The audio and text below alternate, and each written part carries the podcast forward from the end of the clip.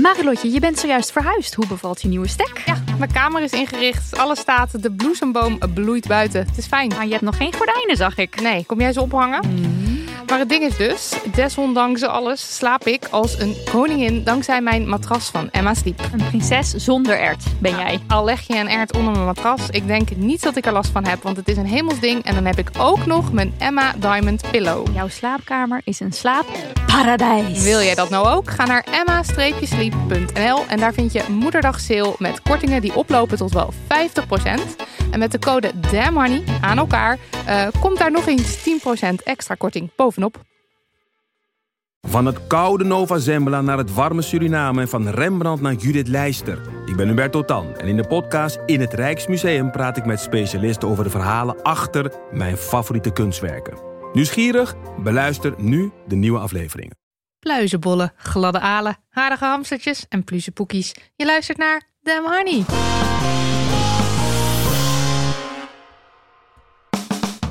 De podcast over shit waar je als vrouw van deze tijd mee moet dealen. Mijn naam is Marilotte. En ik ben Lydia. En dit is aflevering 81. En het is zo ongeveer cliché nummer 1, hè?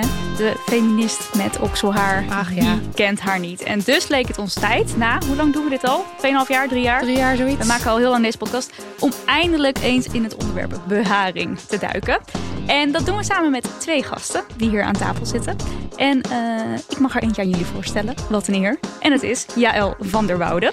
Hallo, welkom. Hallo. Jaël is schrijver en ze doseert literatuur. En haar werk is genomineerd voor onder andere de Pushcart Prize, Best Short Fiction en is genoemd onder Best American Essays 2018. Pretty Oh impressive. God, ja. ja. Zo gelijk weggeslagen van oh my god. En eh, de reden dat we jou specifiek voor deze aflevering over lichaamshaar hebben uitgenodigd, is omdat je een pracht-essay hebt geschreven voor De Goede Immigrant. Eh, boek is vorig jaar oktober, geloof ik, verschenen. Nou, nee, ze De zomer. eerder nog. Oh, Ja, in de, zomer. al. ja. Oh, hebben wij gewoon laat pas een aflevering gemaakt over. Denk Nou, ik. valt wel mee volgens mij ook echt in Laat september. maar. Ja. In de zomer. Het bestaat gewoon eigenlijk niet meer. Dus het Anyway. Oké. De Goede Immigrant. Ja. Mooi essay over geschreven, eh, over lichaamshaar geschreven. En ehm, ja, daar wilden we met jou induiken. Welkom. Dank je. Nou begreep ik ook nog dat jij een dark erotica mystery roman, roman, Roman. aan het schrijven bent over de naoorlogse jaren. Kan je daar iets meer over vertellen? Oh gosh. Ehm, wat wil je erover weten? Nou, wat, we hè, wat? Dat is eigenlijk als ik dit lees, dark erotica mystery roman naoorlog. dit, is, eh, dit is gewoon wel een hele andere soort van kant over opslaan. Maar ehm, ja, ik, ik, ik, zal de laatste tijd gewoon heel erg bezig zo met, met ehm ehm, Joodse nalatenschap. Van wat, wat is er overgebleven in Nederland aan Joodse identiteit en cultuur. En ik heb daar heel veel gevoelens om en ik moest ze even verwerken. En dat bleek dus een, een roman te worden. En soort van, kan ik, kan ik al dat, ehm, dat, ja, dat de geschiedenis en ook de pijn die erbij komt kijken, kan ik dat op de een of andere manier tot een liefdesverhaal maken.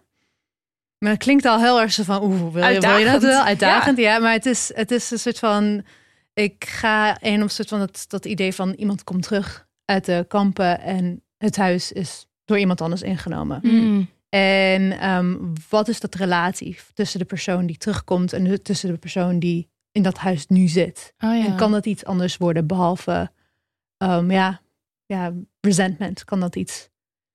Kan er iets zitten? Natuurlijk zit er heel veel spanning in. En als je heel veel spanning hebt, dan is het makkelijk om over te slaan tot seksuele spanning. En dan over te slaan tot van dark erotica. Van, ja, is dit wel oké? Is dit niet oké? Et cetera. Nou, wauw. Oh, ik ben Kijk er helemaal uit. gefascineerd. Ja. Ja. Ik hoop dat ik het justice kan doen. Ik, ik weet het nog niet. We zullen zien. Nou, de toekomst zal het leren. Ik heb er alle vertrouwen in, eerlijk gezegd.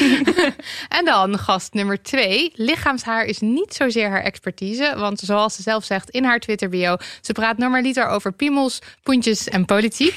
en het is dan ook de onofficiële minister van Seksualiteit en Gender. En verder maakt ze een fantastische podcast genaamd Vrouwentoilet... waarop jullie je nu allemaal gaan abonneren. Ja? Zijn jullie allemaal geabonneerd? Is het zover? Ja? Oké.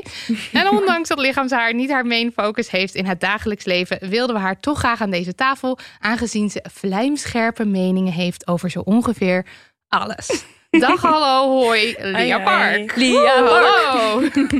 Welkom. Welkom. Nou, zometeen alles en meer over lichaamshaar. Maar eerst Marilotte Hagen. Mhm. Hoe ging jij onlangs de feminist in? Nou, ik las een krantenbericht. En, en, en de titel was dit. Eerste railschopper Rotterdam moet cel in. En dan een quote. Ik heb me laten meeslepen. En ik weet nog dat ik dit las. En ik stond met Nidia in de rij voor kerstballen, geloof ik. Om kerstballen af te rekenen. En toen zat ik een soort van...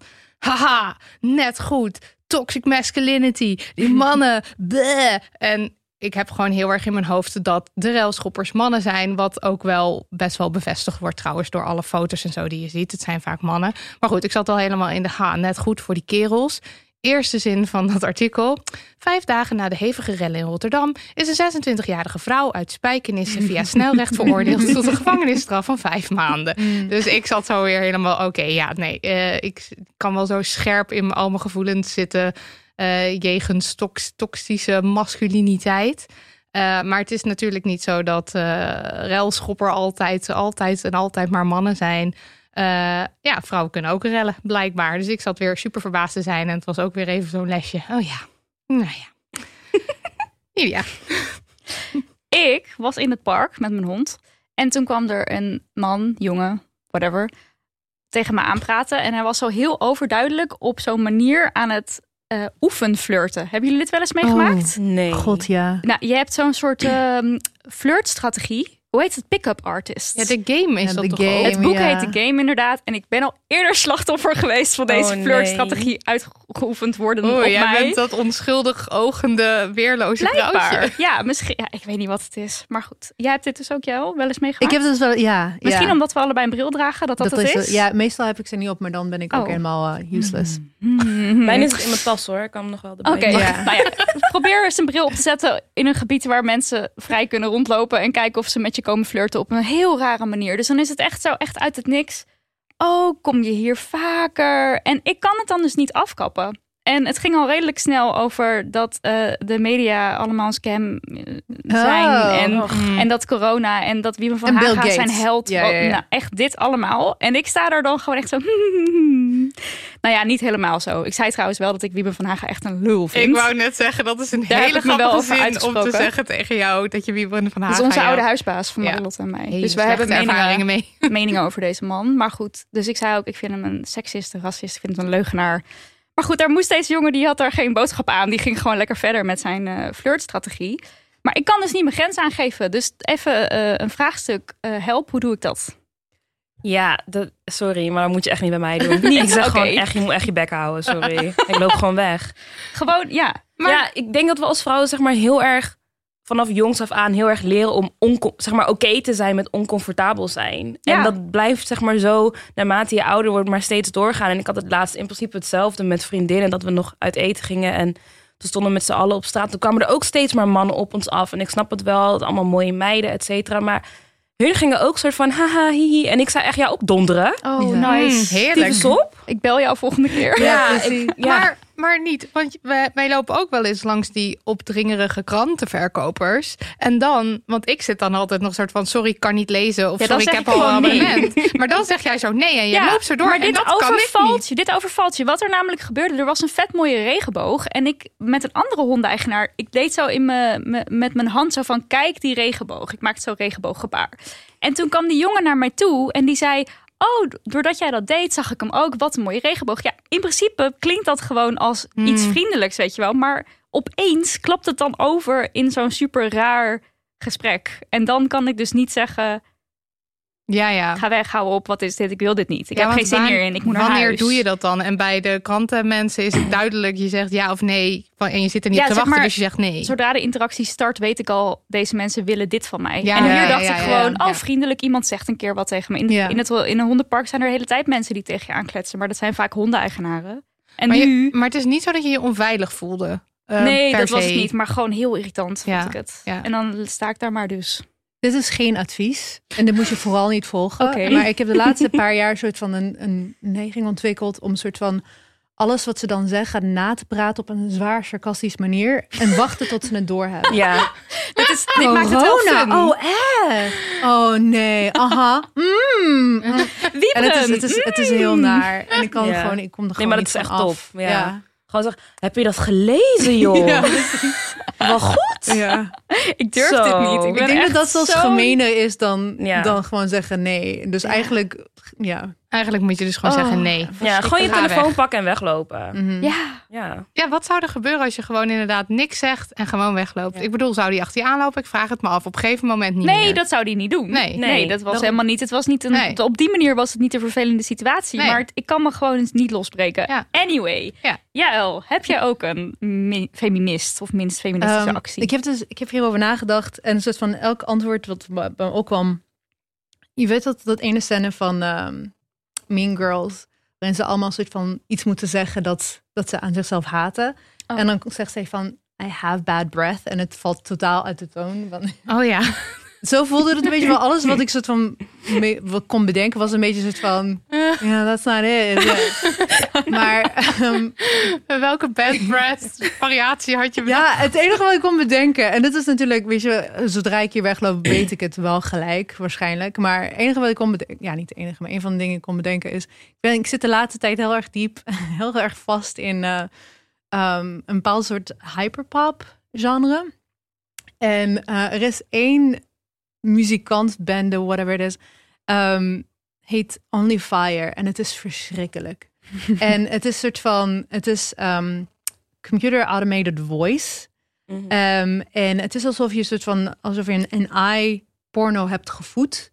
En dat dat AI dan weer een soort van, dat als een liedje weer uitspuugt. Oké, ja. En Oké, de ja. lyrics zijn echt gewoon. Ik heb voor de eerste keer, ik was in de Albert Heijn en toen kwam eh, een liedje op en dat heette ehm, eh, Cruel Summer. Oké. En ik moest gewoon in een hoekje gaan staan met twee tomaten in mijn handen, want ik kon het gewoon niet aan. Het was gewoon, ik was echt helemaal aan het blozen in, in de Albert Heijn. En ehm, Misschien kan Daniel hier een stukje in editen. oh god. Wanna know why he left me sad? I might have fucked around and gave his bad head, but I'm still a cool chick. I know how to do the dab. Was my mouth too small?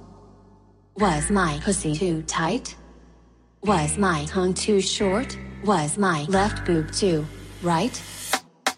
It's a cruel summer. I got my heart. Cruel Summer. ehm, ja, het is, dat is niet eens de meest verschrikkelijke van het album. Ehm, het is, volgens mij is het zelfs een jongen die het maakt. Het is dus totaal, op alle fronts is het niet feministisch, ehm, but it slaps. En het is gewoon it. Oh, love it. En het is gewoon zo chockerend dat je zoiets hebt van...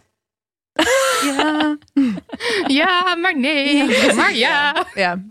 ja dus eh, Ik heb zin om het te luisteren. Je hebt het Ik goed ook, weten te verkopen. Ja, ik ben nu ook wel heel erg Vooral nieuwsgierig. dat eh, al de, de AI eh Ja, porno het heb is- gevoed. Dat is wel Maar een ook- hartje hoor. als je gewoon het lijstje, eh, de titels afgaat, dan zie je het al. Oh god. Vooral dat beeld van jou in de Albert Heijn Ja. die daar zo staat. Ja. Dat- I love it, maar Ja, I Oh ja, ik, eh, ik heb ook een beetje hierover naast te denken. En eh, ik had er één voorbereid. En toen heb ik vanmiddag eigenlijk weer een soort van iets semi-controversieels gezegd. Oh. Maar ik denk dat ehm, een echte, echte, een echte misstap is dat ik ergens deze week dacht... Nou, ik kan in principe wel gewoon weer sexy foto's sturen naar die ene gast. Die een vrouw en kinderen heeft. Zich hadden wij daar niet echt... Nou, we hadden daar niet zoveel moeite mee. Ja, dit, ik, hier hebben we toch vaker een gesprek over gehad. Toen zei ik van, ja, je kan niet bij de vrouw neerleggen die, zeg maar, weet je dat Als in nog? het- ja, want het, Mijn maar mening onze mening is is, dus- allebei. mijn- ja, ook jouw oh, mening? ik ben ik er tegen, weet Nou, ik niet weet ik meer. niet. Over het algemeen. Mijn mening is dat jij dat in principe gewoon lekker Ja. moet kunnen doen. En dat hij dan vervolgens zijn grenzen, grenzen moet moet aangeven. stellen. Maar toen kregen Ja. we heel veel mailtjes van mensen die zeiden nee. Want eh, vrouwen voor vrouwen en sisterhood en weet ik veel wat Ja. allemaal. Ja, En Ehm, I don't know. Ja, ik Dus- weet niet. Ik, ik, ehm, ik heb daar niet zoveel moeite mee, heel eerlijk gezegd. Maar ik moet wel zeggen, ik ben niet echt iets. Ik ben niet echt iemand die er dan ook daadwerkelijk wat mee doet. Het is meer Oké. van om mijn eigen ego te voeren. Oh ja. Ah, weet je, ja. dan stuur ik jou een foto en dan ben ik veel aan het werk of zo. En dan denk jij, oh, oh, oh, oh. En dan, oh, oh ja, dit is echt super top. Oh ja, goede titel, weet je toch? Oh, zijn je tepel piercings nieuw, weet je wel? Dat. En dan voor de rest dan, ja, ga ik gewoon weer door met mijn leven. Dus niet dat ik denk van, oh... eh, Ik ga me afpakken. ja, kom maar nu vanavond langs of zo. Dan denk ik, Hmm. nee, ik hoef jou ook niet. Want ik zie al wat voor type je bent. Maar het is wel leuk om zeg maar mijn ego te voeden. Oh ja. Oké, dat is dus- wel... Ja, ja, ik ja. ben benieuwd wat voor mailtjes we erover krijgen. ik kan niet wachten. Tijd voor Tijd voor post. Post. Post. We beginnen natuurlijk even met een leuk bericht. En die gaat zo. Dag lieve Nidia, Marilotte en team. Nou, zijn we wel een team, maar we hebben nog steeds geen team. We zijn nog steeds met z'n tweeën. Ik geef jullie soms gewoon graag daar even een update over hoe het ervoor staat. Nog steeds met z'n tweeën. Momenteel luister ik jullie miniserie Damn Horny en I love it. Ik vind het zo leuk om te horen hoe jullie schrijven over seks en hoe iedereen die een verhaal heeft geschreven voor de bundel dit heeft ervaren. Het deed me heel erg denken aan iets wat ik vroeger heb gedaan. Toen ik een jaar of tien was, heb ik een keer een seksverhaal geschreven met mijn toen beste vriendin in de hoofdrol. Het verhaal was ongeveer twee A4'tjes lang en ik ging helemaal los met de fantasie. Ik heb het altijd al leuk, ik heb het altijd al leuk gevonden om te schrijven en me hier helemaal in te verliezen. Het seksverhaal wat ik schreef was niet heel bescheiden. De enige zin die ik me nog kan herinneren is: ze likte langs de lengte van zijn penis. Ik vond het gewoon heel interessant om hierover na te denken. Een aantal maanden later vond mijn moeder dit verhaal. En zonder het eerst met mij te overleggen, was ze naar de moeder van die beste vriendin, de hoofdrolspeler van het verhaal, gegaan. Daar had ze haar zorgen uitgesproken omdat ze bang waren dat het verhaal echt gebeurd was. Het was immers zo realistisch en in detail beschreven. Ik vertelde mijn moeder vol schaamte dat ik het had geschreven en dat het puur fantasie en voor de lol was. Uiteindelijk geloofde ze me. Ik kan me er niet superveel van herinneren, behalve heel veel schaamte. Tijdens het luisteren naar Damn Horny bedacht ik me hoe vervelend het is dat ik daar met zoveel schaamte op terugkijk. Ik kan me als bezorgde moeder voorstellen dat je in de heat of the moment zo reageert, maar toch had ik graag gewild dat dit anders gebracht werd. Ik heb hier bijna nooit iemand over verteld. Toch kan ik hieruit opmaken dat ik op jonge leeftijd al goed was in storytelling en schrijven, ook over dit soort onderwerpen. Momenteel ben ik studenten communicatie en ben ik erachter dat ik het geweldig vind om verhalen te schrijven en te vertellen. Best grappig dat het hierop is uitgelopen. Ik wilde dit even met jullie delen. Ga echt vooral door met het normaliseren van het spreken en schrijven over seks. Als ik jullie podcast als jong meisje al had geluisterd, had mijn ervaring heel anders kunnen zijn. Ik ben namelijk bang dat dit soort ervaringen ervoor hebben gezorgd dat ik nu zoveel moeite heb met praten over seks en vooral over wat ik wil en niet wil in bed. Heel veel liefs, een anonieme honingbal. Oh my god. Nou, mijn hart. Ze likte langs de lengte leuk. van zijn penis. Ja, echt top. Zij was Allie tien toen ze Graaf. dat Ja, schrijven. een hele mooie zin hoor. Ja. Ja, maar ik was, ik was ook een geil wijfje hoor, toen ik elf was. Sorry. Geil Ja, jij seksverhalen? Nee, ik schreef geen seksverhalen, maar ik ging het wel echt overal opzoeken. Ah, ja, ja, ik ik was ook. Ik- zo hoor. Ja, ik had echt mijn computer, dat was echt gewoon, ja, ik was 24. Ik weet nog dat ik, oh, dat is wel heel erg om te zeggen, maar ja, fuck it. Niemand luistert dit. Nee, Nee. niemand luistert dit. Nee, ik weet, ik weet dat zeg maar, dat er vroeger was er zo'n website en dat heette dan Disney Sex of zo, of Disney. En dan had je Disney figuren die Yo, allemaal seksuele ik weet handelingen. Precies waar je het over hebt. Thank you, ik voel me echt gehoord. Oh, I love De, it. een van de eerste keer dat ik het, dit zag, was ik was bij, waren bij vrienden van mijn ouders. En dan- ze hadden een wat oudere dochter. En ze had een e-mail gekregen van een jongetje in haar klas. En dat was ehm, Jasmine en Aladdin die aan het, die aan het doggy stylen waren. nou. En ik had een hartaanval, maar ik ben het nooit vergeten. Het is Ja. van gebrand in mijn... Oh. Ja, dus dat ging ik dan opzoeken. En ja, zeg maar, je, je weet niet echt wat, zeg maar, je bent dan wel een soort van bezig met je seksuele ontwikkeling. Want mensen zijn in principe vanaf dag één al seksuele wezens. Maar het deed op dat moment niet echt wat. Het was niet opwindend of iets dergelijks. Het was meer gewoon van, oh, hmm, interessant, Gewoon gek. heel Hmm. interessant. Ja. Ja, gewoon heel interessant vooral, weet je wel. Maar op een gegeven moment tegen 14 zo aan, toen dacht ik, oh, wacht even. toen begon het kwartje echt te vallen, want dan word je echt opgewonden Ja. en beginnen Ja. de hormonen echt veel meer Ja. te spelen. En toen dacht ik van, oh ja, dat was eigenlijk ook dat, maar dan, nu kijk ik er anders naar. Ja, ik vond het ook zo'n openbaring toen ik voor, zeg maar, toen ik voor het eerst masturbeerde. En zeg maar, dat noemde ik dan altijd lekker gevoel. Maar dat ik toen ik me realiseerde, oh, dat is seks voor je, met jezelf. Dat dan een aantal jaar later dat je dat opeens eh, beseft. Dat Ja. je dat deed. Want ik, Ja. weet, ik had dat nog in die link nog helemaal niet gelegd. Dat Ja. is heel grappigs wat dan in een kinderbrein blijkbaar nog niet. Ja, die connectie is er gewoon niet meteen. Nee, Nee, echt leuk. heel apart. Ik vind het wel echt jammer dat, eh, dat je met zoveel schaamte er dan terug op teruggekeken hebt, eh allerliefste honingbal. Maar fijn dat dat nu. eh, Ja, stuur even fantasie in voor, voor Damn Horny 2. ja, want we zijn bezig met Want, een Damn eh, Horny 2. oh, Oeh, ja, dit is een primeur. Ja. Ja. Oeh. Gisteren hebben we de cover gefotografeerd, namelijk ik. Naakt. Yes! En dat wordt dan nagetekend. Maar dit mogen we allemaal denk ik nog helemaal niet vertellen. Nee, maar Nu we is hebben al het wel gebeurd. gedaan, dus ja, Ik ga het doen. poststuk- Volgende poststuk. Ja, ik ga het voorlezen. het zit zo, begint dit post, poststuk. Dat vind ik al een heel goed begin. Ik ben een feministische meid. Ik studeer, ik werk en ik heb een leuk sociaal leven. Ik heb een aanleg om depressief te worden en daar struggle ik hard mee. Therapie, mindfulness, yoga, meditatie, medicatie, de whole shabam.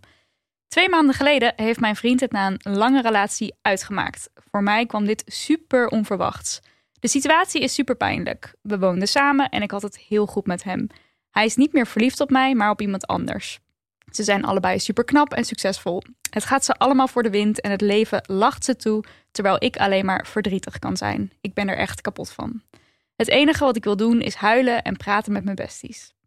Ik dacht dat ik een sterke, zelfstandige vrouw was, maar na deze intense klap van liefdesverdriet voel ik me ronduit kut. Een golf van depressie dreigt over me heen te komen. Vooral de gedachte dat hij nu met een ander is, maakt me gek. Ik kan mezelf alleen nog maar vergelijken met haar en ik verdrink in de zelfhaat. Sorry voor dit dramatische gedoe, heeft het dus haakjes gezet.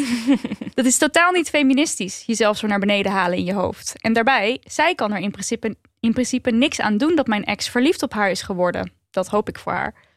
Ik wil liefdevol naar mezelf en de wereld om me heen zijn. Ik wil feministisch met dit liefdesverdriet en gevoelens van depressie omgaan. Maar ja, hoe ga je hier in hemelsnaam mee om? Op een vrouwvriendelijke, lieve, respectvolle manier naar jezelf. Fuck die vergelijking, fuck de zelfhaat. Tegelijkertijd is het ook zo'n deel van het proces.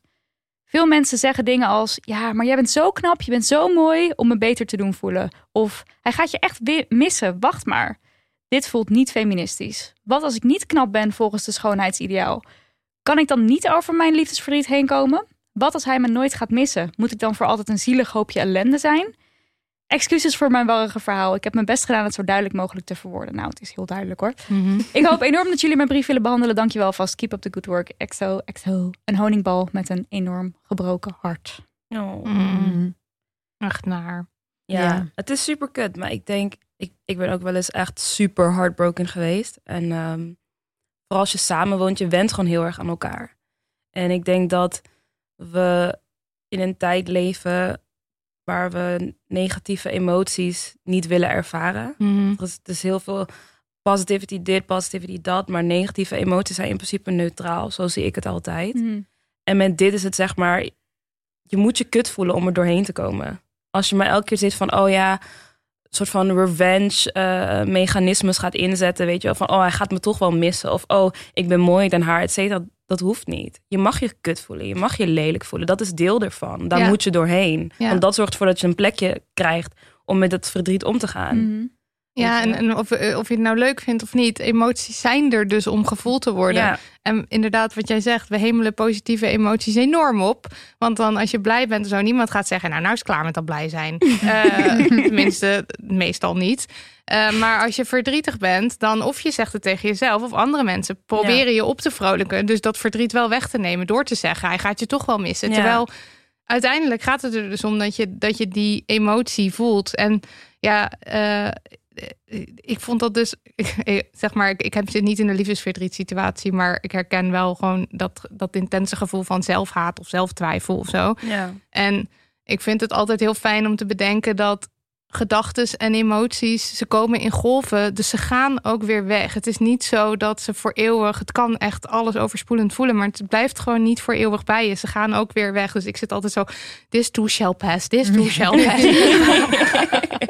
En het is zo. en dat is zo, want Ja. ik bedoel, het is maar niet het zo dat ik lang duren. Ja, maar het is Ja. ook niet zo dat ik 24/7 heel erg mezelf aan het haten ben of zo de hele tijd. Nee, dat, dat- nee. Zo werkt het dus gewoon niet. En gevoelens en, en de dingen die wij denken zijn heel vaak niet logisch. Dus ook al heb je negatieve gedachten, dat hoeft zelfs niet de waarheid te zijn voor jezelf. Nee, Weet je, want zeg maar, ik vind mezelf gewoon een prachtige meid. Maar ik heb ook soms dat ik in de spiegel kijk en denk, jezus, wat zie ik eruit.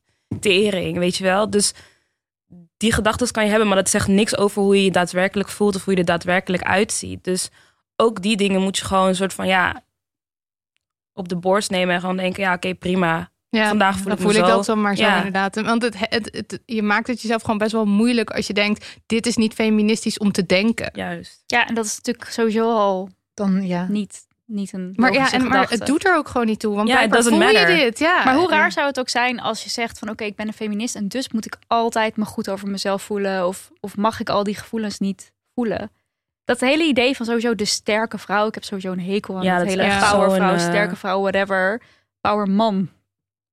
Ja, ja eh, Niemand gaat dat wat niet Je Niemand hoeft, gaat zegt zeggen. je hoeft niet altijd sterk te zijn en je hoeft niet altijd van jezelf te houden. En dan nog ben je gewoon een Ja, en het vergelijken met andere vrouwen is ook iets wat, wat maatschappelijk bij ons in wordt gezet. Weet je, je bent altijd aan het strijden om aantrekkelijk te zijn, om, om geliefd te zijn, om slim te zijn. Want dan eh, eh, trek je een partner aan, dan ben je succesvol, et cetera. Dus ons uiterlijk heeft heel veel te maken ook met hoeveel succes we kunnen behalen in deze maatschappij.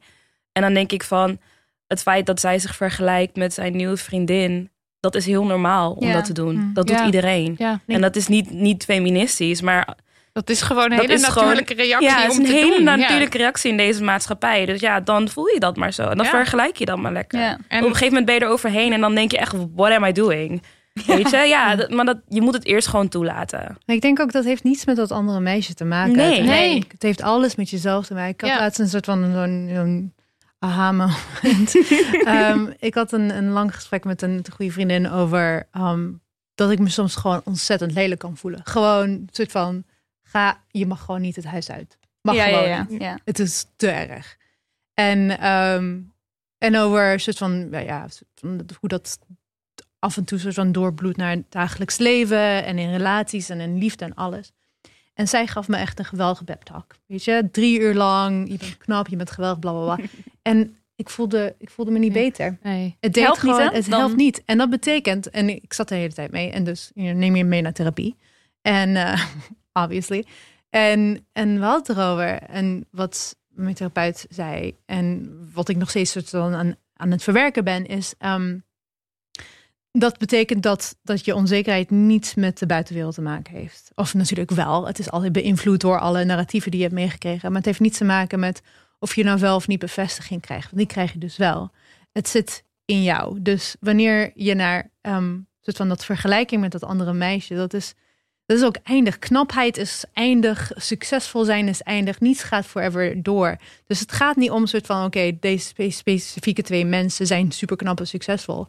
Het betekent eigenlijk van dit, dit maakt iets bloot in jou. Een soort van jouw Mhm. onzekerheid. Iets wat je denkt Ja. dat je niet kan krijgen. Ja, dus er zit een soort overtuiging in jou van misschien dat jij Ja. dat niet hebt Precies, of dat dat het allerergste Ja. is. Dat dat dan... En het wordt bevestigd door deze situatie in principe. ja. Ja. En verder, het enige wat je daaraan kan doen is gewoon realiseren dat dat een fantasie is. En Ja. niet de werkelijkheid. Ja, daardoor heen werken. Want deze situaties maakt dat dan misschien los. Maar er zijn dan talloze andere situaties waarin je bevestigd krijgt dat je wel knap en Ja. geweldig bent. Maar Dus dat doet dan tellen inderdaad niet, niks. Nee. Deze doet- en eh, wat ik ook nog zat te denken trouwens, als je het hebt over feministisch zijn in je rouwproces. Ik denk dat het meest feministische wat je kan doen, is jezelf serieus nemen in die emoties. En dan dus Ja. ook gewoon even met jezelf gaan zitten en denken, oké, nou ja, ik denk dit dus blijkbaar.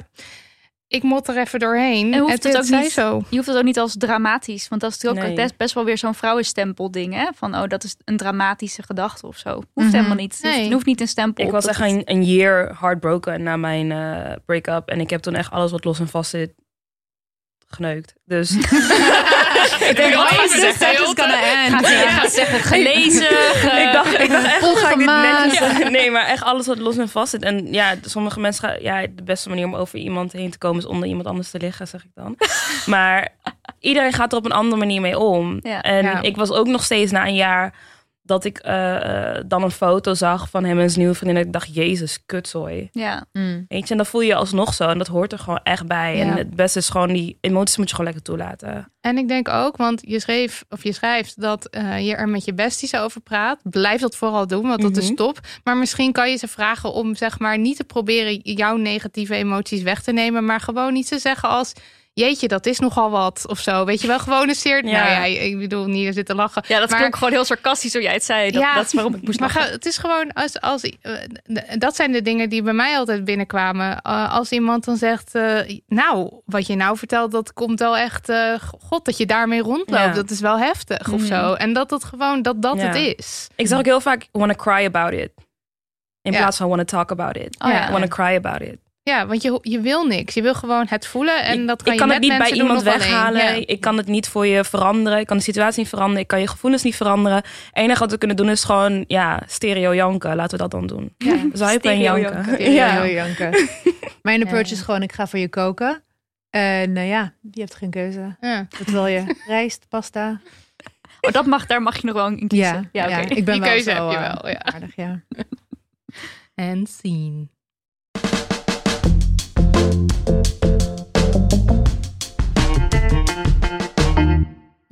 Het even hebben over lichaamshaar. En dat is nog steeds een hot topic wat de mensen bezighoudt. Gisteren, dus de dag voor deze opnames, niet jouw gisteren, onze gisteren, eh, kwam in First Dates bijvoorbeeld eh, Lulu in beeld. En dat was echt een hele leuke meid. Had de kunstacademie gestudeerd, vrolijk, leuk, bubbly. Maar waar gaat het dan in twi- op Twitter over? Haar fucking okselhaar. En het, was, het regende Pakje echt. Geef die meid de scheermes, eeuw, okselhaar. Pak je check inderdaad, dat ook. Ehm, dus ik vond, ik vond het wel weer gewoon typisch dat dat hier aan de hand was. Dus tijd om daar eens over te babbelen. Lichaamshaar, niet alleen okselhaar. Dus daarom zijn jullie er. Leuk, love it. En de eerste vraag is voor Jaël. Hallo. Wanneer was je voor het eerst bewust van je lichaamshaar? Ehm, ja, ik was er vroeg bij. Ehm, ik kreeg het op mijn achtste.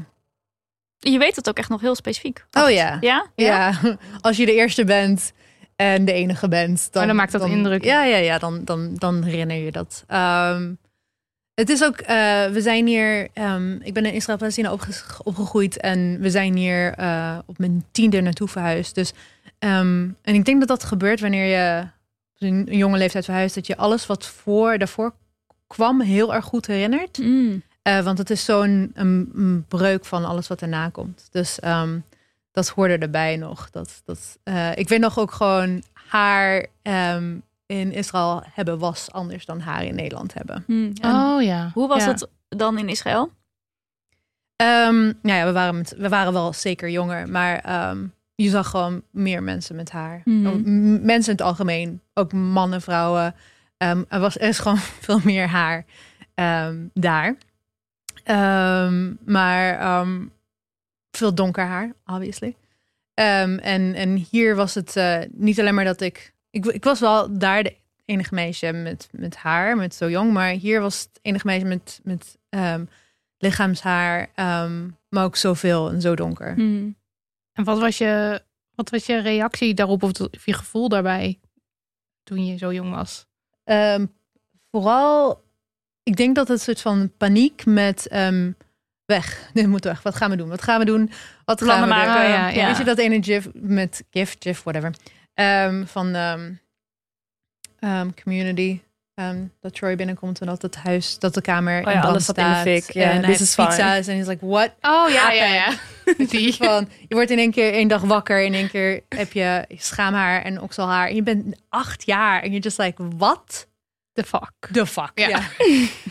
ja. En het zou ook nog... Ik, ik was dertien toen ik ongesteld werd. Dus het duurde ook nog een tijd voordat ik... soort van de rest...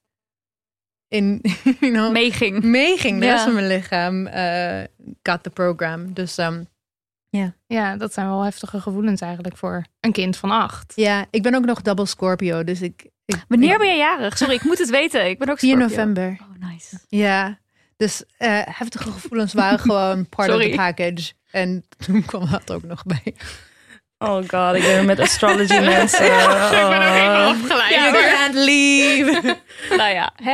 Eh, Lia, Ja, weet jij ehm, het nog?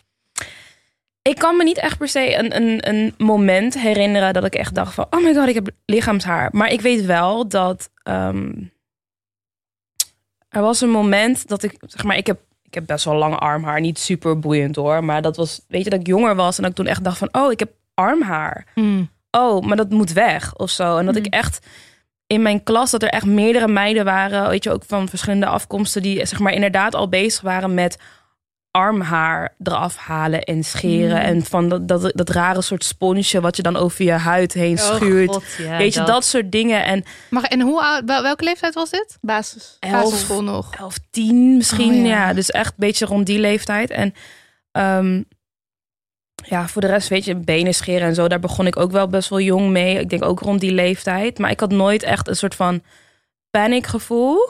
Maar ik weet wel dat ik altijd heel erg had gestoord aan mijn armhaar. En dat ook heel lang had geschoren. En toen zag ik een keer een filmposter van Tomb Raider. En daarin staat Angelina Jolie op de foto.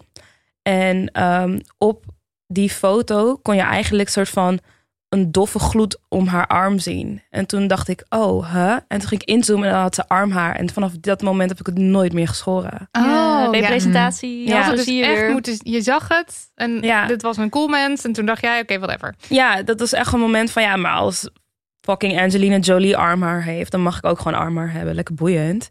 Weet je, en dat Ja. was echt het moment dat ik dacht, ja, fuck it, ik ga het gewoon niet meer scheren. Boeien. We hadden ook best wel wat berichtjes over arm haar binnengekregen. En vooral inderdaad bij dat je dus op hele jonge leeftijd daar al mee Ja. bezig bent. Want als je in de klas zit, is dat natuurlijk iets wat heel erg zichtbaar Ja, is. Dus waar klasgenoten ook dingen over. eh, Ja, en als jong zeggen. mens wil je natuurlijk heel erg niet opvallen. Of weet ik veel. eh, ja, ja, je, je dus er gewoon je- bij horen. Dus alles wat afwijkend is, daar wil je gewoon vanaf. En ik denk dat, dat, dat iedereen dat wel een beetje doet. Ja. Op- die leeftijd in ieder geval. En ik was sowieso altijd wel een beetje een buitje, buitenbeentje. Dus ik had zoiets van, oh, oh, iemand heeft iets gezegd over mijn armhaar. Oké, het moet weg. hmm. Terwijl uiteindelijk, ja, lekker boeiend.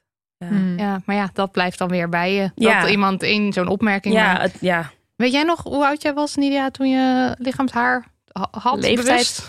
Nee, dat weet ik eerlijk gezegd niet. Nee? Nee, maar ik denk wel middelbare school. Ik werd ook pas ongesteld op mijn veertien. Of pas, nou ja, ik werd op, ongesteld op mijn veertiende. Dus ik denk een beetje rond die periode. Hmm. Ehm, ik weet wel, dat is de classic, dat mijn moeder meteen zei dat je het niet moet weghalen, want het komt drie keer zo dik terug. Ja. ik Ja. zie meteen Ja. De- hier. de- de- dat was echt het doembeeld of zo. Ja. Ik weet niet. Ik mocht mijn ook dijbenen ook nooit scheren. Nee, ik ook niet. Ik Dat mocht nooit. tot de knie op Tot een de gegeven knie, moment. ja. En dan daarop, daarboven echt niet doen, Maar er werd dus niet over gesproken. Wat, zo zeg maar wat jullie nu zeggen. Dat, Ja. er, het was ook niet dat mijn moeder zei: hier is een scheermes of zo werkt het. Dat wist gewoon allemaal Nee. niet maar aan ik de hand weet ook niet of mijn moeder dat trouwens heeft gezegd. Maar volgens mij hoorde ik dat van vriendinnen. Dat je het echt niet Oh. dan Oh, nee, mijn moest moeder scheren. zei het ja? wel, ja. Eh, En had je, hadden jullie dan vrienden, die, vriendinnen die dan wel eh, helemaal Ja. met alle benen Ja. helemaal... Oh ja, oké. Ja, dan- dan was het bij mij niet. Maar ik was ook nooit echt super behaard op mijn benen, zeg maar. Mijn Hmm. armen hebben eigenlijk meer haar dan mijn benen. Dus ik had ook niet echt de behoefte om een soort van echt te scheren. Het was pas echt later dat ik me er soort van bewust van werd van... oh, mensen kijken naar mijn benen. zo. Ja, ja, Je ja. bent eerst, zeg maar, je bent, ja.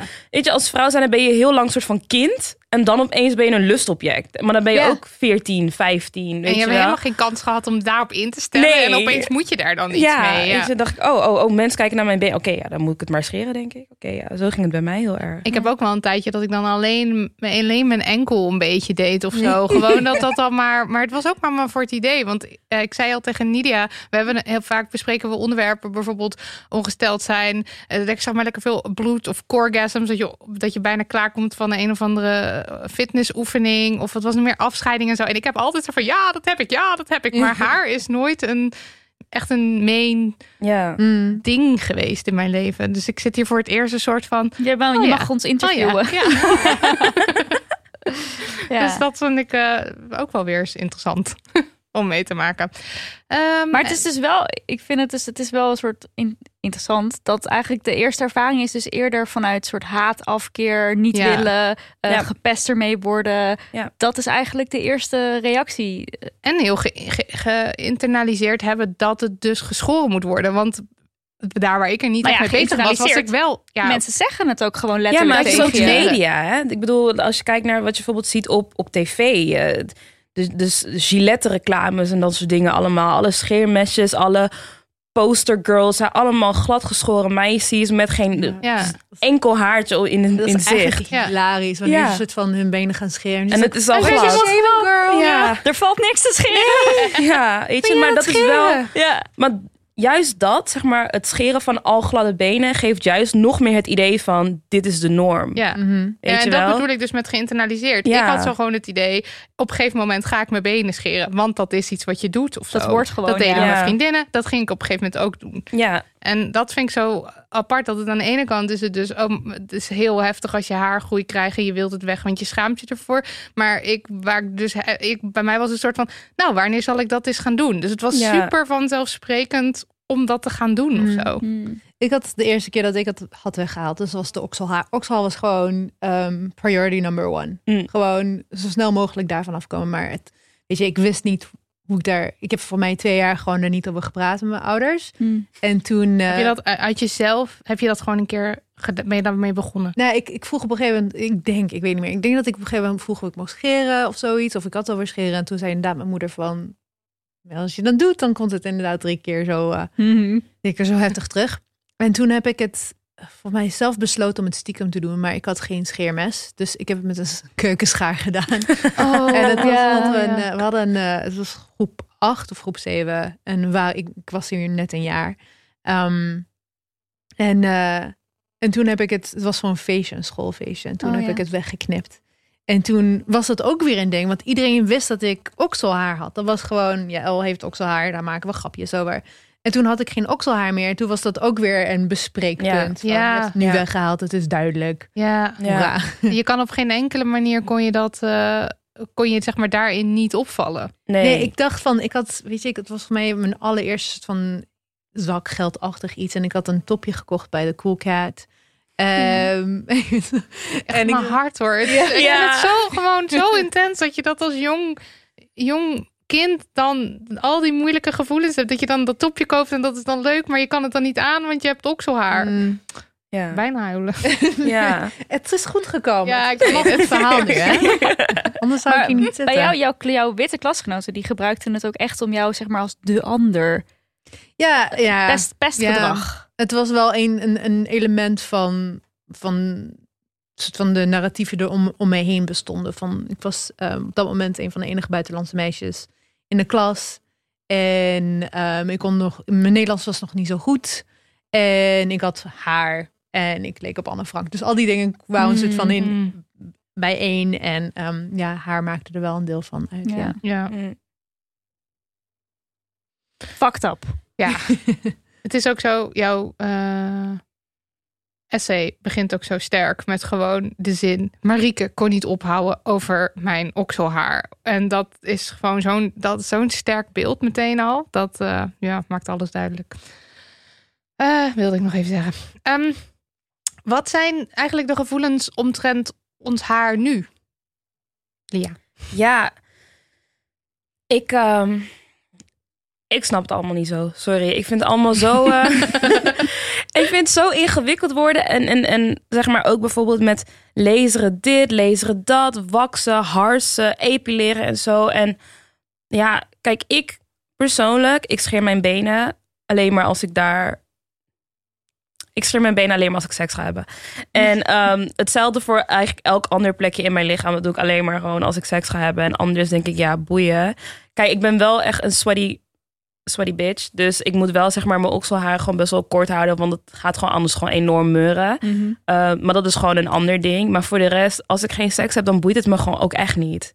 Weet je? En dat doe ik alleen maar omdat ik nu seks heb met iemand die daar de voorkeur aan geeft. Dat het gewoon lekker glad is. En dat vind ik dan ook wel prima. Misschien heel erg onfeministisch van mij.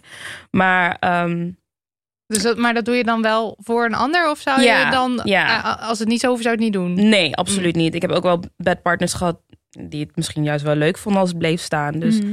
ja, dat, het, het boeit mij gewoon ook echt niet. En ik denk dat we ook heel makkelijk denken over dingen zoals laseren en whatever nog meer. Terwijl er is eigenlijk nog niet zoveel bekend over echt langetermijn dingen. Er is nog, nog steeds niet heel veel bekend over impact op huid. Vooral eh, donkere huid, et cetera. Wat het laseren kan doen op lange termijn.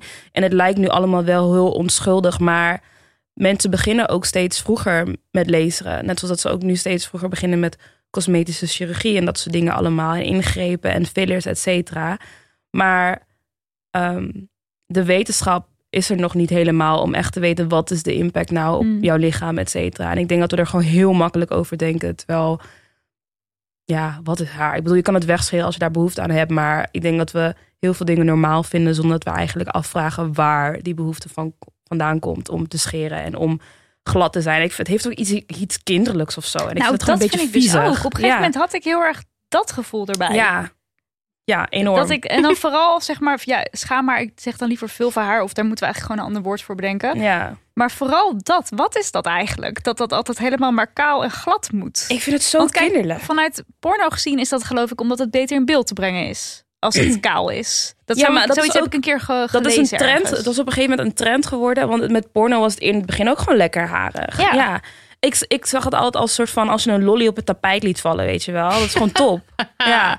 Even aflikken, je kan door. Dus het was in porno heel lang een trend om juist gewoon harig te zijn. Gewoon normaal Ja, eigenlijk. ik kan me de, de, de porno in eh, de trut nog herinneren aan in de beginjaren. Dat Ja. was echt Harry porno all over. Ja, dat en was echt bikini lijn, alles. Ja, weet alles je, dus het was, het was echt niet... Ja, maar op een gegeven moment was er dus inderdaad de, de, de trend van de porn pussy eigenlijk. En dat was dan glad en een hele mooie gleuf. Dat je ook gewoon niet de, de, de binnenste schaamlippen kon zien. Weet je wel, dat soort dingen. En dat, dat werd op een gegeven moment de norm. Maar uiteindelijk zijn er maar heel weinig kutjes die er daadwerkelijk zo uitzien. Maar ja, Het is ook gewoon die, die verkinderlijking van het lichaam in de Ja. jaren negentig. Die Ja. gewoon in porno, maar ook in modellen, in Ja. de fucking low-rise. Waarvoor je gewoon wel echt je hele schaamhaar moest weghalen. Wou dat Oh ja, dat is waar. dat is Ja. ook nog zo'n ding. Ja. Nee, rest in peace. I swear to God. ik wil Nou, niet dat dat weer... Low-rise is gewoon rest in piss. Want that should never come back. Nee, en ik zie dat het nu terugkomt en ik, ik negeer het gewoon. Nee, echt Het niet. gebeurt gewoon niet. Gewoon nee. Nee. Maar ik denk, we hebben het nu wel allemaal over een soort van een bepaald soort lichaamshaar. We hebben het over, ehm, weet je, ehm, okselhaar. Dus inderdaad schaamhaar, but whatever you want to call Ja. it. Ja. Maar ehm, ik denk, ja, het, het, voor mij is het net wat ingewikkelder dan dat. Want eh, ik heb ook gewoon, oh, ik heb overal, Overal. nou niet Mm. overal, maar ik heb, ehm, ik heb een baard. Ehm, En een soort van bakkenbaard is nu veel minder, want ik, ik heb dus inderdaad gelezen en ik zit aan hormonen. Ja. Ehm, maar het is, ik heb onder mijn eh, navel heb ik ook haar en het gaat eigenlijk gewoon, weet je, bikinilijn tot de bikinilijn door en dat gaat weer door tot de dijen. Ja. En, en, en als ik dat soort van de keuze tussen dat laten staan en dat weghalen, welke kant ik ook op ga, is altijd een politieke keuze. Dat Ja. is geen Ja. neutrale keuze.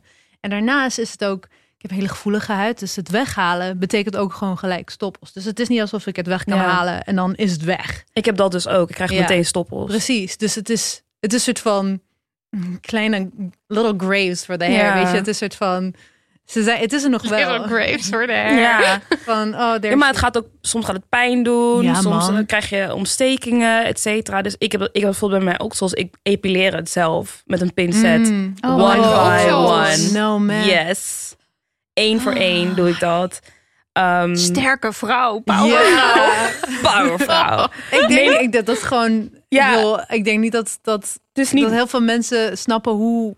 Weet je wat voor personal torture dat kan zijn? Ja, en het, het, het, het vreet tijd, et cetera. Maar als ik het bijvoorbeeld wax, maakt niet uit hoe zacht of whatever. Ik krijg gewoon ingegroeide haren en het wordt ook heel geïrriteerd qua huid. En dan loop ik gewoon drie, vier dagen met een super geïrriteerde huid. Ik ben ook nog een sweaty bitch, dus dan kan ik ook geen deodorant gebruiken. Ja, sorry, daar heeft niemand behoefte aan, weet je wel. Ja. Dus het is gewoon heel lastig. En ik denk vooral bij jou ook als je zeg maar ook op andere plekken eh, lichaamshaar hebt. Weet je, ik heb een vriendin die heeft bijvoorbeeld PCOS. ik heb Mhm. PCOS.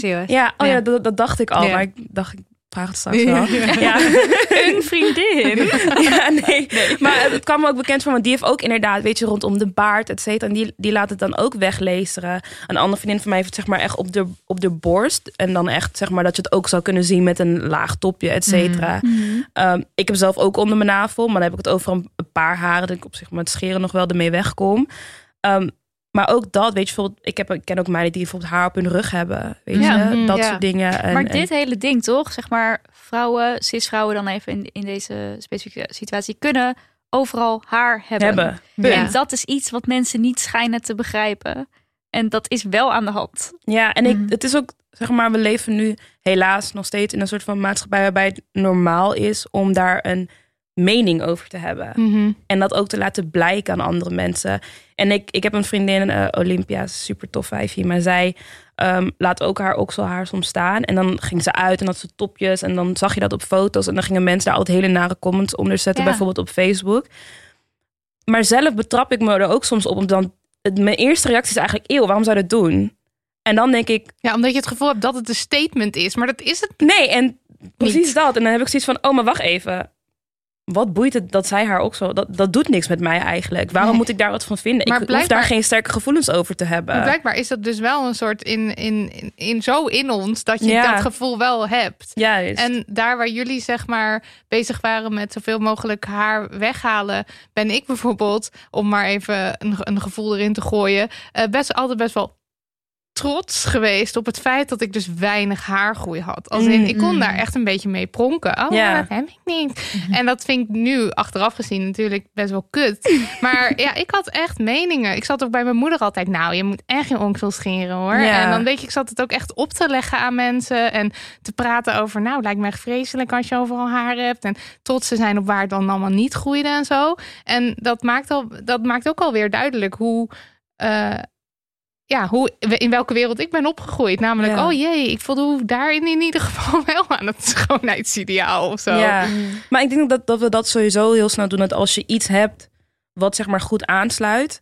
dat je echt, dat is dan jouw ding. Ja. En daar ga je dan hard Ik voor. ben Marilot, ik heb geen haar. Ja, weet je wel? En dat, dat, en dat zal bij iedereen verschillen. Of dat Ja. de een zegt oh, ik, ben, ik heb een dubbele master of zo. En bij de ander zal die wat anders zijn. En ja, ik denk dat we dat gewoon automatisch zullen doen. Want we moeten iets hebben waardoor wij, ja, gewild zijn of Ja, goed zijn als vrouw zijnde, zeg maar. Dus ja, dat is...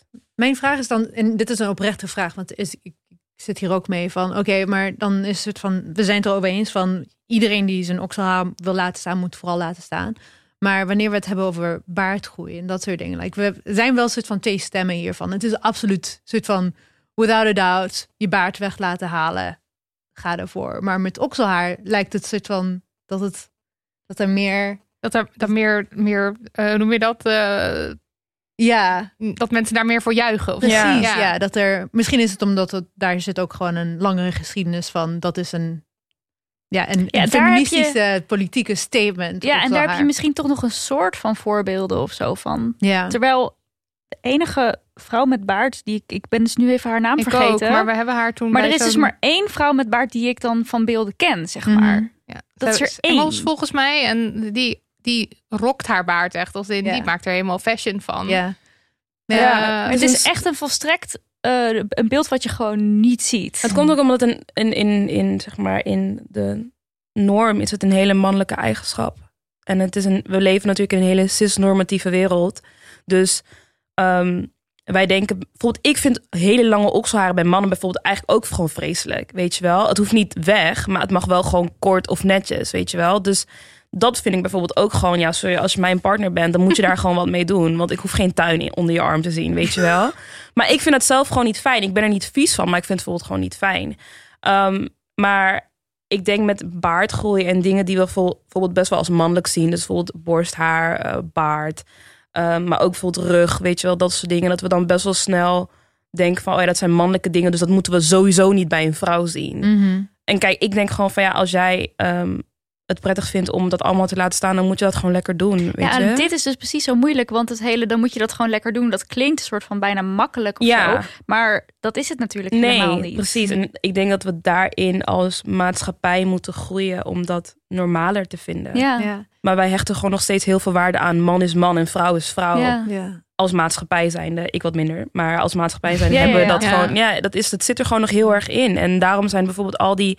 ehm, weet je, transactivisme is daarom ook gewoon heel moeilijk. Omdat we eigenlijk tegen die norm strijden. Dat je het aan mensen moet kunnen zien wat ze zijn. Dat we Ja. mensen in hokjes moeten kunnen plaatsen op eerste ogenblik. En dat is gewoon niet meer zo. Maar dat, dat is gewoon nog een hele lange weg, helaas. Ja, mensen zijn niet uit die hokjes te... Nee. Nou, in elk geval niet uit dat hokjes denken te sleuren. Ja. Dat, eh, Over facial haar hadden we een vraag binnengekregen, dus die ga ik eventjes voorlezen. Lichaamshaar is een ding waar ik al heel lang mee struggle. Ik heb donker haar vanwege mijn Indische achtergrond en een redelijk lichte huid van mijn moeders kant. Mijn haar valt daarom op. Als kind en tiener ben ik hier ook veel mee gepest, vooral door mijn haar op mijn bovenlip. Kinderen zeiden dat ik een jongen was, dat niemand mij ooit mooi zou vinden. Zeiden dat ik een snor had en noemden me vies. Inmiddels ben ik 25 en honderden euro's aan laserbehandelingen, epileersessies en haarstrips verder ben ik er eigenlijk wel klaar mee. Plus dat ik geen zin meer heb om mezelf iedere twee à drie weken te pijnigen met dat stomme harsen. Ik wil niet meer het gevoel hebben dat ik het haar weg moet halen om geaccepteerd te worden. Maar dat gevoel bereiken lukt niet. Ik voel me nog zo ongemakkelijk met zichtbaar haar op mijn bovenlip en ik blijf bang dat ik met dat haar niet mooi of vrouwelijk genoeg ben. Concreet is mijn vraag: hoe herdefinieer je haar op je bovenlip als iets normaals voor een vrouw? Vooral in een omgeving die dat zo sterk associeert met mannelijkheid. En hoe ga je om met het ongemak als dat haar er zit, maar je er eigenlijk nog niet zelfverzekerd over bent? Dat is natuurlijk waar we net ook al. Ja, eh, het is, ja. het is heel transitioneel. Ik, het eerste wat ik zou doen is kijken naar je omgeving en inv- inventariseer dat. Weet je, hebben mensen daar echt een uitgesproken mening over? Of vinden zij echt van, oh, dat vind ik echt niet kunnen of iets dergelijks? Ja, dan moet je wat aan die omgeving doen. Zeg maar, ik heb echt geen mensen direct om mij heen die zouden opkijken als ik een keer mijn okselhaar liet staan. Of als ik zeg maar mijn benen niet scheer. En ik heb echt niemand om mij heen die dan daar wat van zou zeggen of zou opmerken of iets Maar ja, dergelijks. En facial dat- hair is natuurlijk heel erg zichtbaar. Ja. Dus stel je werkt bijvoorbeeld in een winkel, hè? dus dan is dat zichtbaar. Terwijl je oksels hoeven dan niet per se zichtbaar te zijn. Ja. Of je benen. Ja. Ja, ik, ik, ik zou alsnog gewoon denken van ja, ik denk als je iets normaal wil maken en als je je ergens prettig in moet voelen, is in het, in het beginsel is gewoon fake it till you make it. Hmm. Dat is met bijna alles zo waar je jezelf overheen moet zetten. Als je jezelf maar blijft overtuigen van it's okay, I look great, et cetera, dan zal je dat op een gegeven moment ook gaan geloven. En heel vaak doe ik ook gewoon aan vervangen. Als ik zoiets heb van, oké, mijn wenkbrauwen zien er gewoon niet uit vandaag, dan ga ik een felle rode lipstift opdoen. Weet je wel? Dus probeer iets anders van jezelf te accentueren, waardoor de aandacht weggaat. Hmm. Maar uiteindelijk, ja, weet je, stand up for yourself. En als je het idee hebt van, oh, iemand staart, trek gewoon je bek open. ja, nee, maar het is serieus. Want als je, als je dat toelaat en als je zeg maar laat zien dat je je ergens voor schaamt, dan komt die power dynamic natuurlijk naar boven van, oké, ja, jij maakt jezelf kleiner, want ik kijk op je neer. Ja. Maar als je dat niet toelaat, dan deinzen mensen echt vet hard terug. Mhm. Weet je, en ik denk dat dat het ook gewoon is als je ziet van, oh, iemand staat. Ja, wat kijk je nou? ja, Oh, maar het is wel... ja, het is heel moeilijk hoor. Maar het is, wel. het is wel, ik denk dat dat, ik denk dat als vrouwen gewoon best wel snel over ons heen laten lopen. En ik denk dat dat heel vaak gewoon de, de stap is om te maken, om gewoon te laten zien van, yo, ik pik dit gewoon niet. Ik denk dat dat één stap is, sowieso een hele moeilijke stap. Ja, is is van echt een belangrijke stap. Maar ik denk wat, wat, wat zij ook zegt is ehm, eh, je aantrekkelijk vinden. Dus behalve alleen maar een soort van inderdaad, ehm, you know, what of it, take a picture, laat langer. Ehm, moet je ook gewoon ergens ehm, het kunnen omarmen, behalve gewoon accepteren. En denk van, dit is niet gewoon iets wat mij minder aantrekkelijk maakt. Of een van die dingen die, soort van, ehm, die mij minder maken, maar juist iets wat mij aantrekkelijker maakt. Mhm. En ik denk dat dat is gewoon, weet je, dat is de million dollar question. En, en dit is, dit is zo'n docententip. En ik, weet je, I'm sorry. Maar Go for it. eh, wat, wat ik heb gedaan op een gegeven moment, ehm, is ehm, als je schrijft, als je überhaupt wilt schrijven of ehm, connectie hebt met schrijven, zou ik zeggen, ehm, schrijf een verhaal waarin ehm, een hoofdpersonage dus een, een snor heeft en dat door de andere soort van ehm, love interest echt ontzettend sexy wordt gevonden. Dit is zo'n goede tip. Ja. Het is wel, het, je zal je, je- ja, het klinkt heel erg soort van, en het voelt waarschijnlijk aan het begin heel erg eh suf en heel erg soort van, oké, whatever. Ehm, maar het werkt wel. Ik heb dat ook gedaan met, ehm, met sowieso harige benen en armen in, in verhalen, maar vooral ook ehm belly button hair bij Mhm, vrouwen. En als je dat als sexy gaat beschrijven, op een gegeven moment ga je, ja, het, is, het doet iets met je narrative pathways. Ik wil graag even zeggen, ik had, ik had een schouw ooit. En zij had dus een, eh, een lijntje haar lopen van haar ehm, navel naar beneden. Ik vond dat zo fucking sexy. Ja. Toch? Ja. ja. Maar ik denk dat we sowieso altijd strenger naar onze eigen flaws kijken dan, dan de mensen om ons heen. Want ik heb zeg maar, ik heb voor alles en nog wat gedate en, en, en seks mee gehad. Dus, maar ik heb, Van alles en nog. ja, mannen, vrouwen.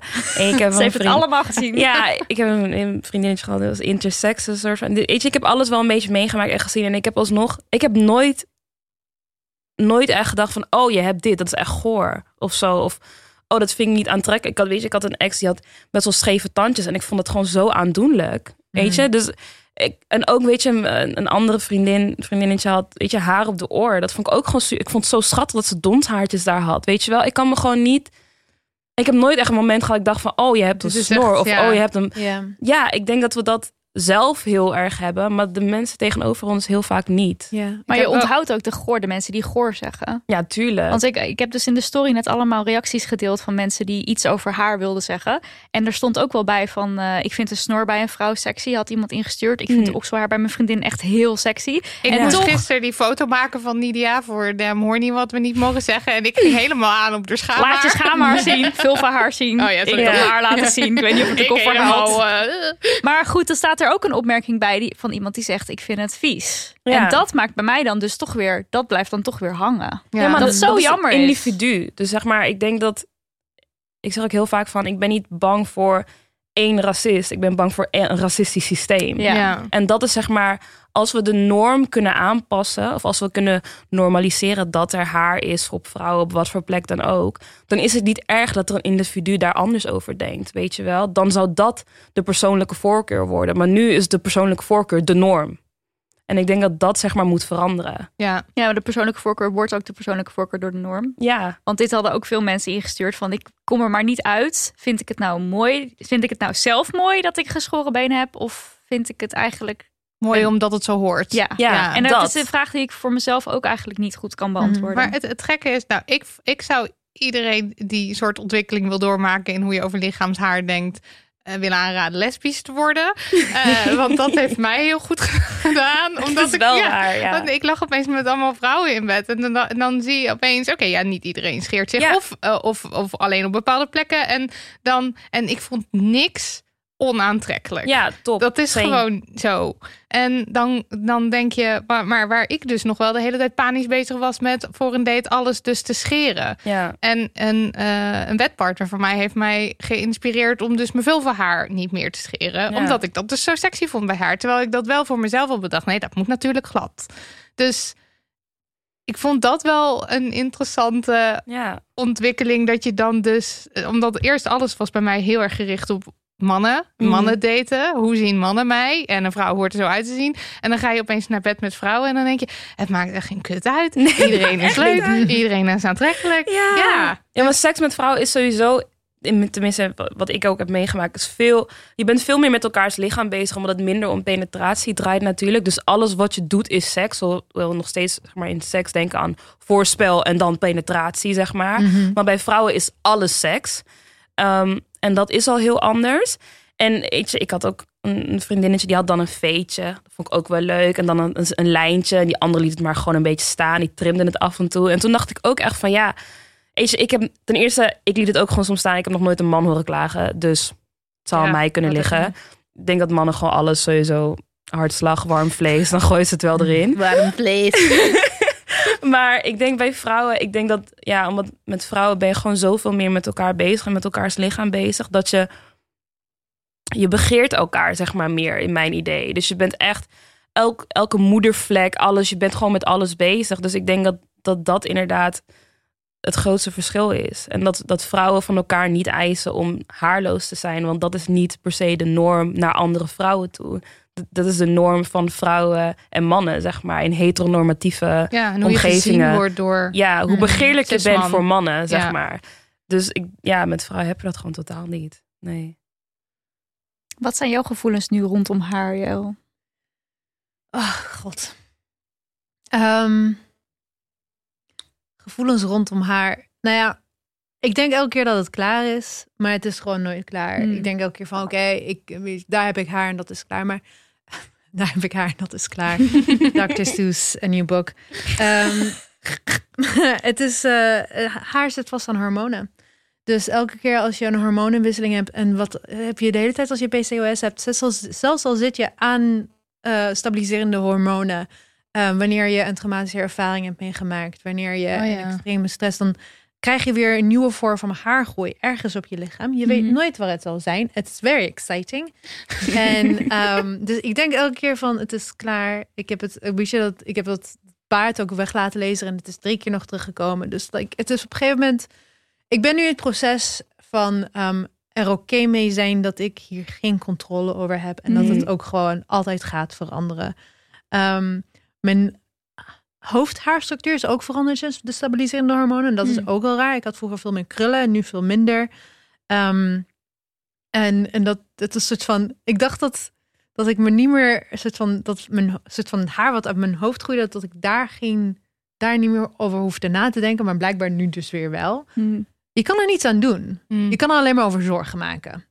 Ehm, which is useless. Eh, Maar, maar doe je het nog wel, de zorgen? yes. Ja. Luister, als ik ergens zorgen over kan maken, dan, dan, gebeurt het. Dan Oh ja, gebeurt het ook. Oké. I'm like a free for all als het gaat om eh, anxiety.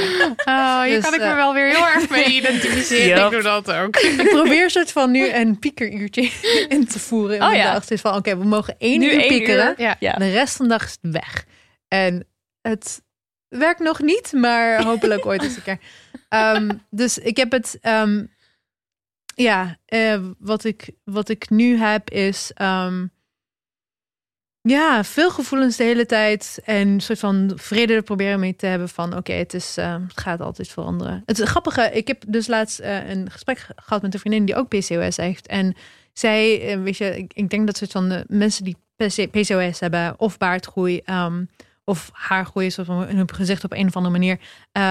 elkaar heel erg herkennen. Er is altijd een soort van... je herkent dat het is stabbel, je herkent soort van Ja. manier... en je herkent, ja, je herkent het... en dan ga je soort van... op een gegeven moment ga je er wel een soort van stiekem een gesprek over hebben. Het is, Mhm. eh, iets wat ik denk als je dat niet hebt, dat je het Hm. niet heel erg snel zou herkennen iemand anders. Soort van dat het is een kleine soort van een net wat donkerder. eh, Ja, de, ehm, hy- de hyperpigmentatie ja. komt er meestal ook bij. Omdat je constant Precies. bezig bent met het weghalen, Yes. weghalen. Dus die huid wordt Oh. heel dun en donkerder ook Ja. heel vaak daar op die Precies. plekjes. Ehm, Dus dan zit je een soort van.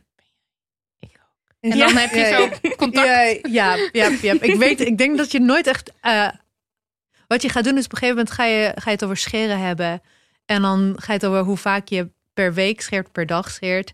Eh, en dan als andere persoon zegt ja, ik ook, dan weet je, dan, dan, Ja. dan is het los. Ah ja, ja dan weet je Ehm, genoeg. Ja, maar ehm, ik- dus we hadden een gesprek erover en zij, zij, ging, zij vroeg aan mij, mag ik bij jou voelen? Dus van hoe eh, en toen zei ze, oh, je hebt gewoon helemaal niks meer. Want sinds hormonen is het veel erg verminderd. En toen voelde ik in één keer van, oh, ik hoor je niet meer bij. Oh. Toen was het toch wel een soort I'm no verlies. longer the bearded lady. En dan was het Oh. van, oh, mag ik dit gesprek nog steeds wel hebben nu? Dat het minder is geworden? Ehm, dus het is, Oh, dat is ook een heel raar gevoel, lijkt me. Dat je heel lang je best, heel lang wilde je er niet bij horen en hoorde je erbij. En dan opeens is het weer iets heel anders. Ja, ja, toen ik net begon met hormonen, toen heb ik mijn oksels geschoold voor een feestje.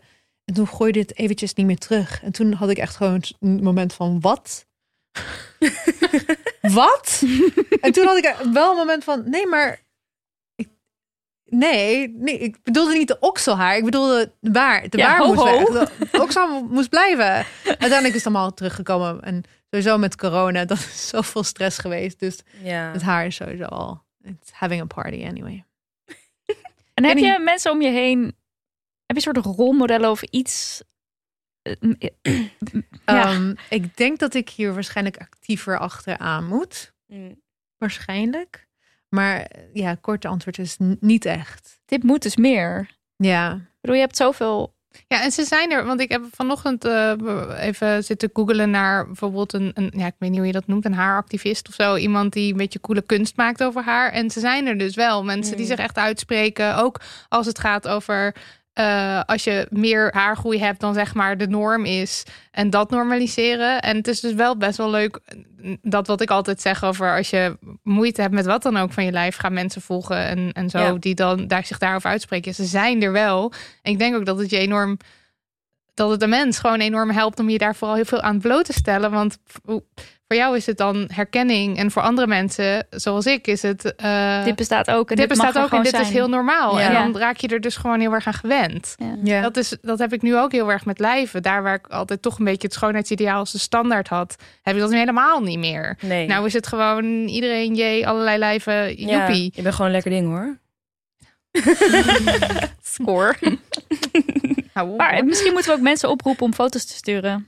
Als ze dat durven Ja, of willen. van al je haar. Dan kunnen we het posten. Ja. Ik denk dat representatie altijd wel heel belangrijk is. En, en als je het gevoel hebt dat je niet afwijkend bent. Ik denk dat dat het ook wel heel vaak is. Ik heb in het begin heel veel moeite gehad met bijvoorbeeld krullend haar, eh, een bredere neus, eh, slank zijn, dat soort dingen allemaal. En op een gegeven moment ging ik gewoon alleen maar mensen volgen die diezelfde kenmerken hadden zoals ik.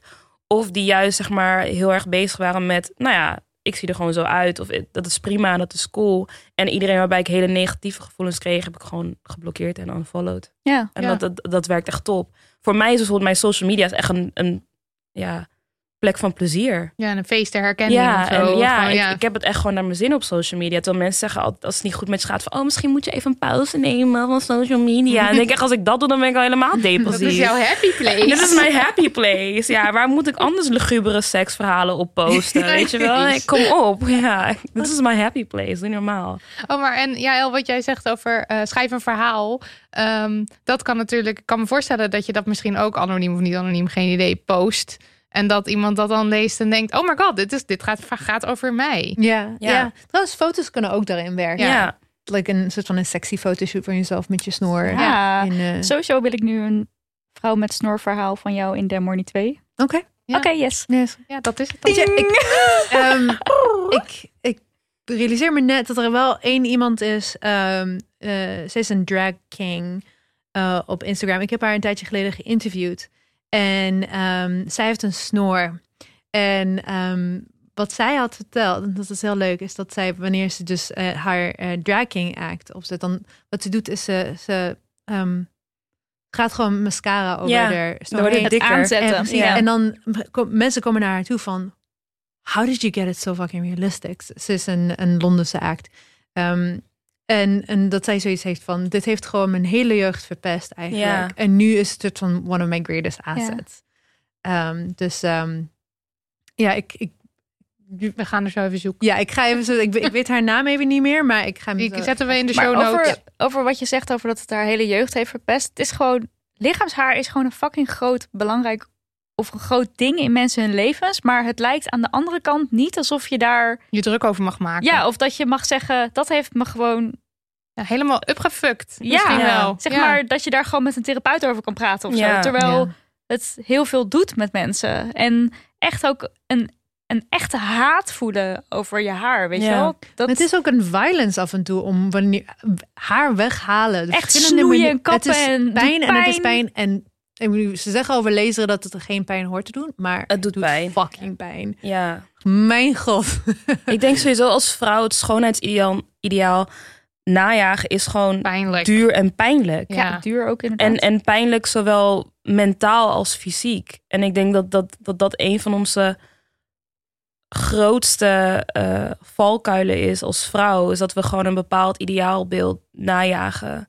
En dat we daar alles in steken. Ja, en dat je vecht tegen jezelf, hè? Ja, dat vooral. Want het komt van je stopt jezelf. jezelf weg En je eigenlijk. bent continu het aan het weghalen, weghalen, weghalen. Want het mag er gewoon echt Ja. niet zijn. Ja, want je, en je bent jezelf dus eigenlijk aan het vertellen: ik ben niet goed genoeg. Ja. Dat wat de wereld tegen jou zegt, jij bent niet goed genoeg, zeg jij ook tegen jezelf. jezelf. Wat heel logisch is trouwens. Ja, Ik vond dat echt een eye-opener hoor. Toen, toen we bedachten, eh, ik bedoel, heel veel mensen voor ons ook, maar toen het tot mij doordrong: oké, ja, de, de fashion en de beauty-industrie die verdienen zoveel geld ja aan oh my ons. god. Ja. Ik loop hier al mijn geld maar te geven omdat ik een ideaal wil najagen wat gewoon wat nergens op slaat, want dat is gewoon één soort lijf. ja, En, er zijn er zoveel meer. Ja, Waarom en willen we dit? Waarom willen we het? Ja, Ja. dat. En ik, ik heb nu echt wel met heel veel dingen dat ik mezelf gewoon afvraag: waarom vind ik dat? Waar komt het vandaan? Ja. Vind ik dat wel echt zelf? Of ben ik nu aan het denken of aan het handelen vanuit een, een maatschappelijk opgelegd eh, beeld wat, waar ik aan moet voldoen? En, En dat, dat, dat idee kan ik dus helemaal niet verkroppen. Dat ik me zeg maar zou conformeren aan. ja, dat. En dan denk ik, nee, nee. En dan ga ik zo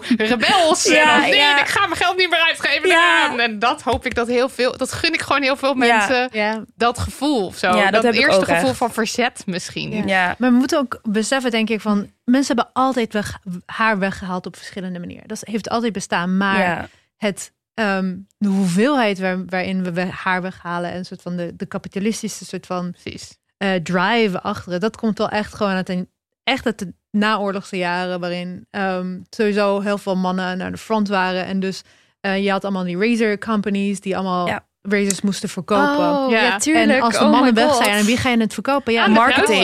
Ja, het is marketing. Ja. Het is marketing en vooral, Oh. you know, de making pink van, van al die. Ja. Dat is Pink gewoon. tax. Dus Oh. Besef dat mensen, het is allemaal een trucje om jouw geld uit te Ja. laten geven. Oh, 100%. Ja, en ik, ik, ik merk dat nu ook op een gegeven moment, ehm, nadat ik aan een, een bepaald tv-programma had meegedaan, kreeg ik, kreeg ik op een gegeven moment heel veel berichten van, oh ja, wij maken waist trainers, weet je wel, of wij doen, eh, wil je bij ons niet een laserbehandeling doen en dat soort dingen allemaal. En denk aan de ene kant denk ik, chill, waarom niet? Maar ja, maar moet je wel even erover posten. En dan denk ik, ja, dat gaan we niet doen, hè? Nee. Nee, ik wil niet ehm, onzekerheden promoten aan andere vrouwen, zodat een bedrijf daar geld aan kan verdienen. Dat, En dat gebeurt vind ik- en dat heel gebeurt veel. al heel veel. Er zijn al zoveel influencers en vooral vrouwelijke influencers die dat doen. En ik weiger dat echt pertinent. Dus alles wat betreft cosmetische ingrepen, plastische chirurgie, gewicht, eh, eh, dingen die je eigenlijk niet aan jezelf kan veranderen, dat weiger ik gewoon te doen. Ja. En dat is gewoon vanaf dag één zo geweest. En daarom heb ik ook geen inkomen wat betreft advertisements op Instagram. Het is heel erg lastig. om- Geef die vrouw geld. Ja. Het is heel lastig om anticapitalistisch te zijn in een kapitalistische wereld. Ja. We weten er alles van. Ja, dus dat, dat, het is wel moeilijk. Maar ik denk dat dat, dat voor mij wel een soort van... Dat was altijd mijn, mijn bottom line, zeg maar. Dat, dat weiger ik gewoon te doen. En ontharen valt daar voor mij ook onder. Dat doe ik gewoon echt niet. En ik merk, ik heb een twaalfjarig nichtje... en die begon van, ja, ik wil mijn benen scheren. En toen zei ik, ja, maar waarom? Ja, want ik heb haar daar. Maar waarom vind je dat erg? Ja. Weet je wel? En dan denk ik echt, het is eigenlijk bizar...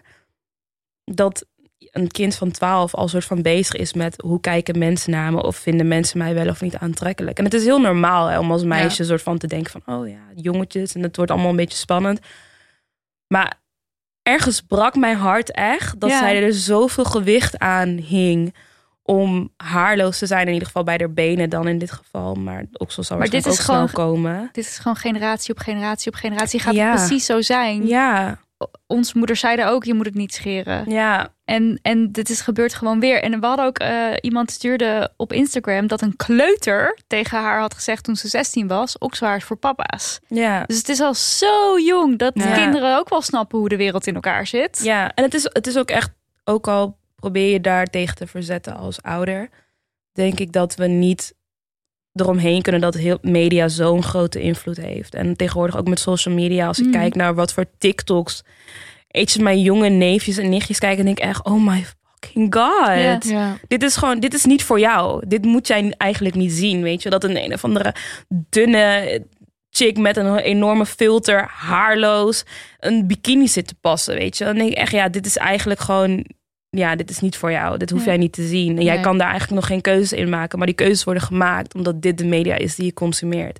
Dat is gewoon heel erg jammer. Hebben jullie ook een favoriet lichaamshaar? Hair positivity.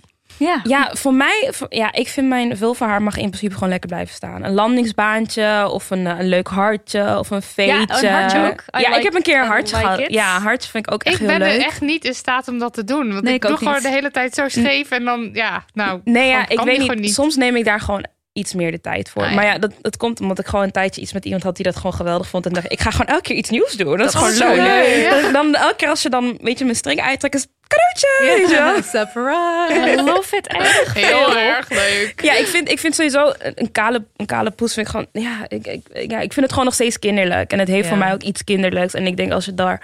Als je dat als man zeg maar helemaal top vindt... dan ga ik toch gewoon een beetje vraagtekens neerzetten. Nee, inderdaad. En jij, Jael? Favoriet uh? Eh, ik bedoel, het soort van het veilige antwoord is waarschijnlijk ik wenkbrauwen. Ja, I love your eyebrows. Dank je wel. Ben jaloers. I mean, your eyebrows. Mijn is eyebrows. Nee, maar mijne zijn nep. Dit is zeg maar potlood, een, een pen, een poeder en dan ook nog gel. En dan ziet het er ongeveer zo uit en de helft is Maar het ziet er heel goed uit. Thank met you, poeder thank en potlood. En het is ook gewoon een fucking skill om... uh, Heel erg knap hoor. Ja.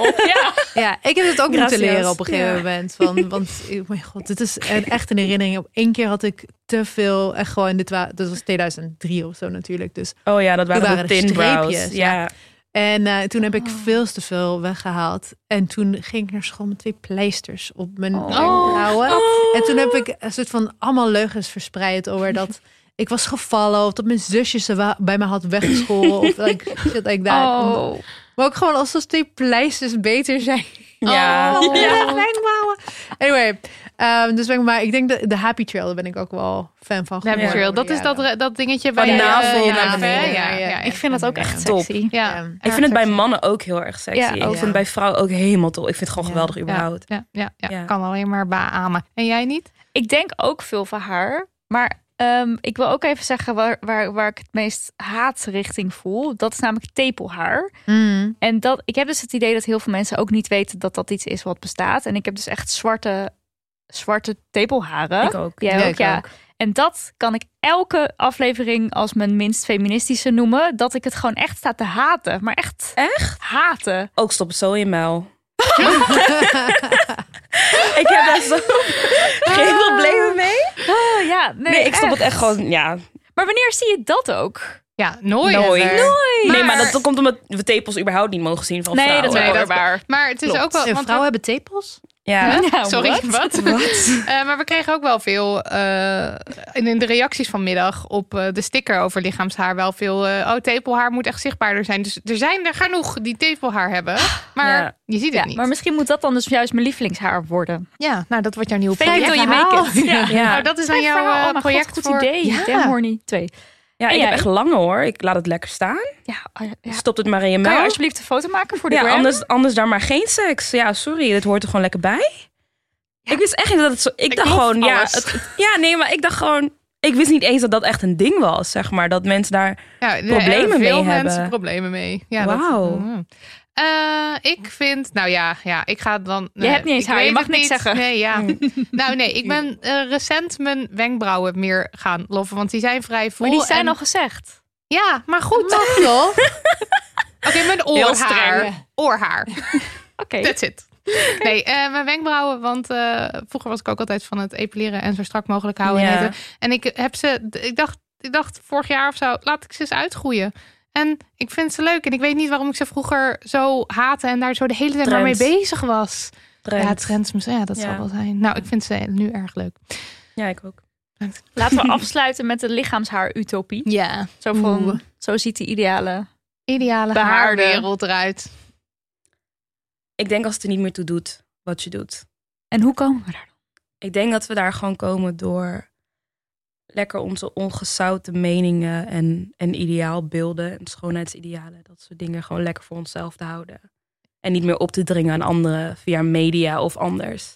Ik denk dat dat gewoon belangrijker wordt. Dat we niet meer schermmesjesreclame zien waarbij we gladde benen zien. Ja, Maar dus gewoon bedrijven moeten hun verantwoordelijkheid nemen. Ja, maar dat is met bijna alles zo. Ja. hoor. Het is gewoon allemaal marketing. Het draait allemaal om geld. En als we, like I als de norm niet meer is om kaal te zijn, wat voor mij ook nog steeds denk ja, volgens mij zijn dat gewoon kleine kindertjes wat je leuk vindt. Maar ja, prima. Als dat de norm niet meer is, dan maakt het niet meer uit. En dat is gewoon het belangrijkste. Dus ja, geen reclame meer maken, niet meer opdringen, geen eh, weet je, die, dat ene meisje in de tekenfilmserie of zo hoeft niet gladde benen te hebben met, met 12 jaar. Dat soort dingetjes. Als we dat zeg maar normaal maken, dan komt het vanzelf wel goed. Ja. Weet je nog As Told by Ginger? Zie. Weet je nog die ene aflevering dat ze een soort van enkelstok... Oh Wat, ja, dan wat, heeft wat, ze wat? van die haartjes. Dan heeft ze, wil ze haar beenhaar scheren, maar Ja. dan, Dan doet ze de enkels ook. En dan doet ze inderdaad ja. haar enkels. Ja. Ja. volgens mij was het ook de enige tekenserie waar, waar je een meisje zag met beenhaar. Ja. Het werd ook getekend. Ja, Ja. ik weet het nog. Dit staat me nog haarscherp voor de geest Ja. opeens nu je het zegt. Ja, dat, maar ik denk dat dat gewoon sowieso als we, als we heel jong beginnen, dus met kindermedia, zeg maar, als we daarin laten zien van hé, hey, als jij 12 jaar bent en je hebt oksel of beenhaar, Prima. dan heb jij oksel of Ja. beenhaar. En ik denk dat als wij dat zeg maar gewoon zo normaal mogelijk maken, en op een gegeven moment ben je 18, 20 en dan mag je zelf beslissen of je daar wel of niet waarde aan hecht. En dat is zeg maar waar we moeten beginnen, vind Mhm. ik dan. Ja. Heb je nog iets toe te voegen, Jael? Ehm, sowieso helemaal mee eens. Oh, dankjewel. Ehm, ik denk, ik denk, het is misschien wat een. Het, het is misschien een beetje fout. Het is nog steeds, weet je, fully supporting capitalism one way or another. Maar je kan niet, weet je, we live in a society. Ja. Mhm. Ehm, ik, ik, zit, ik, zat, ik moest gelijk denken aan, aan The Happiest Season en wat mij die film. Ja, ik weet er alles van. Ja. Precies. Een soort van. Ik, af en toe moet ik daar denken van. Why did it piss me the fuck off? Omdat gewoon. Daarnaast het feit dat het gewoon. Die personages überhaupt niet. ehm, Ik vond het gewoon een hele stomme film. Kan je heel stomme kort film. vertellen waar het over gaat? Ja. Eh, nee, ja, doe jij maar. Eh, ja. eh, ja, doe jij maar. Ja, ja El, wil je please alsjeblieft vertellen waar het over gaat? Ik ga nu vertellen waar de Happiest Season over gaat. Ehm, eh, Kristen Dunst en. Kristen Stewart. Kristen. Een van die Kristens. Dit is, ik weet, ik, dan word ik mijn moeder, maar mijn moeder kan het ook niet. eh, namen van celebrities uit elkaar houden. Ik ook nooit hoor, dit, nee. dit weet ik toevallig. Kristen Stewart en eh Yorkie van eh San Junipero. Ehm, Dit gaat hartstikke goed.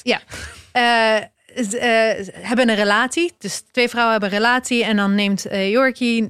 Was dat haar naam in San Junipero? Geen dat idee. moet- Ik weet alleen San Junipero vond ik erg leuke Precies. aflevering. Dit Ja. is allemaal, jullie zitten ook te kijken van waar heb je het Oké, over. anyway. Het gaat erom, twee vrouwen hebben een relatie. De een neemt de ander mee naar huis. Ehm, heeft niet aan haar ouders verteld dat ze, eh, dat ze lesbisch was. En dat ze een vriendinnetje had. Dus die vriendinnetje gaat mee als een soort van... This is my roommate. Ja. Ja, En het hele idee is van, gaat ze voor het einde van kerst uitkomen bij de ouders? Mm. En gaat ze vertellen dat eh, Kristen Stewart, niet Kristen Dunst, dus haar vriendinnetje is.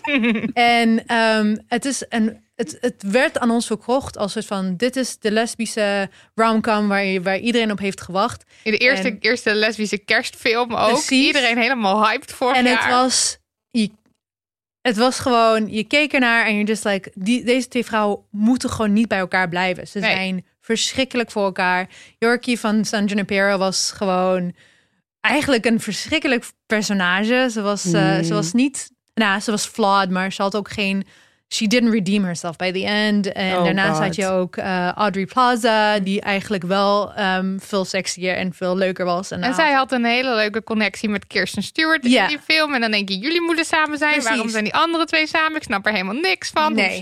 Precies. En waar dit naartoe gaat, het gaat er naartoe dat ehm, ik moet er de hele tijd aan denken aan een soort van Hollywood denkt dat ze aan iets aan ons verkopen wat we willen en dat is vaak niet wat we willen. Mhm. En het is een soort van een, het is een gladde versie van, lesbi van lesbians in Hollywood, die, die- waar geen echte lesbian op zat te wachten. Yep. En, ehm, en ik denk soort van met haar, als ik een film heb, als ik een stupid ass 90s romcom heb, waarin soort van één vrouw verliefd wordt op een andere vrouw en een andere vrouw heeft een eh, snor, kort haar en een leather jacket en dat is dan soort van the love interest. Nou, dan dat is mijn, ja, dan ben ik gewoon blij. Ja. Dat is ja. de utopie. Dat- ja, ja. dat is, Ja. ja. Wat een verhaal. Ja, maar Nou ja. maar het begint dus eigenlijk gewoon bij media. Ja. Ja. Ja. Nou ja, en, dan, en dat beeld dus laten zien. Want ja, Ja. als je, eh, heb, heb, ja, nee, je hebt vroeger denk ik dan niet gezien behaarde vrouwen. Maar als jij, als je één aflevering van iets, wat dan ook, had gezien, waarin inderdaad een behaarde vrouw De rol shit was. speelt, waar je denkt, hé, hey, dat wil ik zijn, dat Ik, maakt voor moet je je eeuwig voorstellen indruk. Dawson's Creek als Joey verliefd zou worden op een, eh, een hot butch die dan... eh, Zo, Ja. ja, god, een hot god. Lia die glijdt even Ja, nee, ik zat, ik zat even te denken aan mijn laatste Butch love interest, crush, bedpartner. Toen dacht ik, damn, ja. Maar die had, die had ook gewoon okselhaar. Dat vond ik gewoon top. Prima, doe Ja. maar.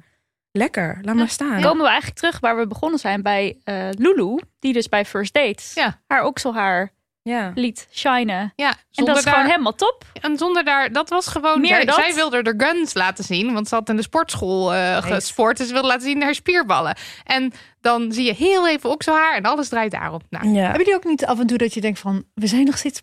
Zijn we nog steeds aan het praten over okselhaar? Ja, maar Dit, is, ja, dit is dus precies een ding. Want dit is denk ik waarom wij zo lang deze aflevering niet gemaakt hebben. Omdat je het gevoel hebt van gaan we het nou echt hebben nou, over lichaams lichaamshaar, weet je, okselhaar, feministen, huh, zeg maar. Maar kijk hoeveel het losmaakt bij mensen. Wat het, Mhm. Weet je wel, het is blijkbaar nog steeds gewoon nodig. Ja. Ja, ik weet zeker dat veel mensen hier naar luisteren en zich aan in wat dan ook Ik heb herkennen echt van. zin ja, om, om, om haar te gaan zien. Dus stuur Ja. het alsjeblieft naar ons op. En dan Ja. gaan wij het weer delen. Ja, met En ik denk en ook voor, voor eh, Jaël dan en ook voor andere mensen die bijvoorbeeld met PCOS zitten. Dat is Mhm. echt ook iets, dat is voor mij één op de zeven vrouwen heeft daar last van. Het is veel meer ehm, ja, eh, present dan dat we denken. En het kan ook hele erge complicaties met zich opbrengen. Dus als jij denkt van, hé, hey, ik heb haargroei op een afwijkende plek of whatever, of iets met je menstruatie, laat het ook alsjeblieft checken. ja, Want ehm, ten eerste met hormoontherapie kan het heel erg gestabiliseerd worden.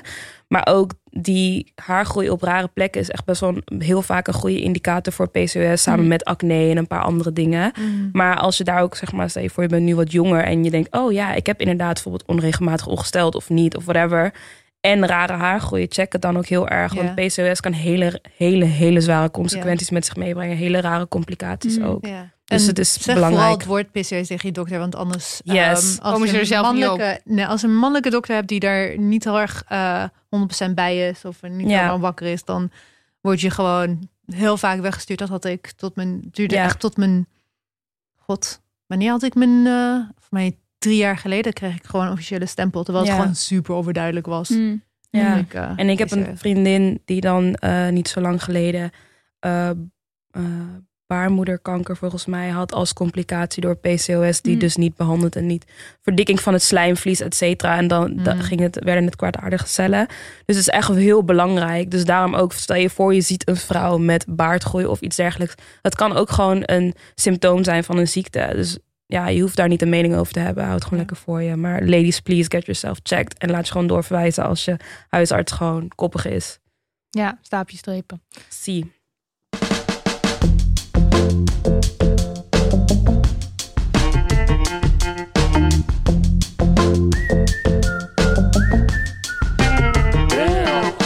Tijd voor onze afsluitende rubriek. De Damn Money Yes en de Damn Money No.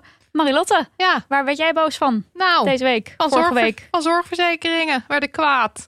Eh, we hebben op Instagram er een post over gemaakt. Er kwam veel reactie op, maar ik wil het graag ook even in de podcast erover hebben. De pro-life zorgverzekering. Ehm, ik wil het er ook graag nu even over hebben, omdat het hier wat meer genuanceerd kan. Ehm, want er zitten nogal wat, nou ja, ik weet niet, veel details. Ehm, anyway, we zitten dus in december. En dit is de tijd dat men over kan stappen naar zorgverzekering. Dus het leek me goed om dit even te bespreken. Ehm, de pro-life zorgverzekering bestaat blijkbaar al sinds de jaren 80. Ehm, maar zit in, sinds 2015 bij het Zilveren Kruis. En eh, wij vonden een betere naam voor de pro-life zorgverzekering. De geen zelfbeschikking verzekering. Ehm, want waar het op neerkomt is dat deze verzekering onder het mom van christelijke zorg bepaalde behandelingen waar je als mens in Nederland gewoon recht op hebt, niet vergoedt. En dan heb ik het over behandelingen als een abortus in het ziekenhuis, een uh, koper, koperspiraaltje. Als je nog geen 21 bent, dan heb je in principe gewoon recht op vergoeding van anticonceptie. Koperspiraaltje halen ze daaruit. Hormoonbehandelingen en uh, geslachtsveranderende ingrepen, dus dat is uh, transzorg euthanasie en uh, kitbehandelingen. Dat is kunstmatige inseminatie. Ze vergoeden wel IVF, maar alleen als de geslachtscellen van de wettelijke partner zijn. Waarmee je dus eigenlijk zegt, queer mensen mogen geen kinderen krijgen. Um, ik weet niet eens waar ik moet beginnen, want het is zo'n verhaal. Maar het rare hieraan is eigenlijk ook dat zeg maar, dingen als kunstmatige inseminatie um, door een donor of uh, abortus überhaupt, zeg maar, uh, in klinieken dat dat al helemaal niet vergoed wordt. Uh, via de zorgverzekering, maar via de overheid. Maar ze vinden het blijkbaar dus, ProLife vindt het blijkbaar wel nodig om te benoemen op de site dat ze dat niet vergoeden. Dus het wordt heel erg gestuurd naar uh, christelijke zorg en volgens bepaalde normen en waarden uh, vergoeden we dingen. Um, dan kan je nog denken, prima, je kan die verzekering toch ook gewoon niet nemen als je er niet achter staat en dan neem je een andere verzekering. Maar, en nu komt het ding, de pro-life zorgverzekering valt dus onder het Zilveren Kruis. En het Zilveren Kruis um, heeft een algemene verzekering en dus de pro-life verzekering. Dat zijn twee verschillende verzekeringen, maar die kopen samen hun zorg in en ze delen een financiële reserve. Dus wat, je, wat eigenlijk aan de hand is, is als jij een algemene verzekering hebt bij het Zilveren Kruis, maak je ook de pro-life verzekering mogelijk. En ik kan me dus voorstellen, dit is waarom we er dus ook over praten en over posten, dat je dat helemaal niet wil. Dat je eigenlijk helemaal niet um, ja, deel uit wil maken van een verzekering die niet alles vergoedt, die zeg maar anti-abortus is en uh, nou, anti-zelfbeschikking. uitsluit. Ja. ja. precies. Queer mensen uitsluit. Um, ja, en er zijn hier dus ook kamervragen over gesteld. Want het is bijvoorbeeld zo dat als jij als jongere tot 18 jaar verzekerd bent, je moet zorgverzekering, je bent verzekerd bij je ouders. Je ouders zitten misschien bij, bij pro-life vanwege bepaalde, uh, bepaald idealisme. Dan uh, jij zit daar dan dus ook bij. Dus misschien denk je dan, oh, nou ja, weet je, op die manier maakt pro-life dus uh, zorg die eigenlijk toegankelijk zou moeten zijn voor iedereen minder toegankelijk. Of in ieder geval, weet, ja, weet jij veel.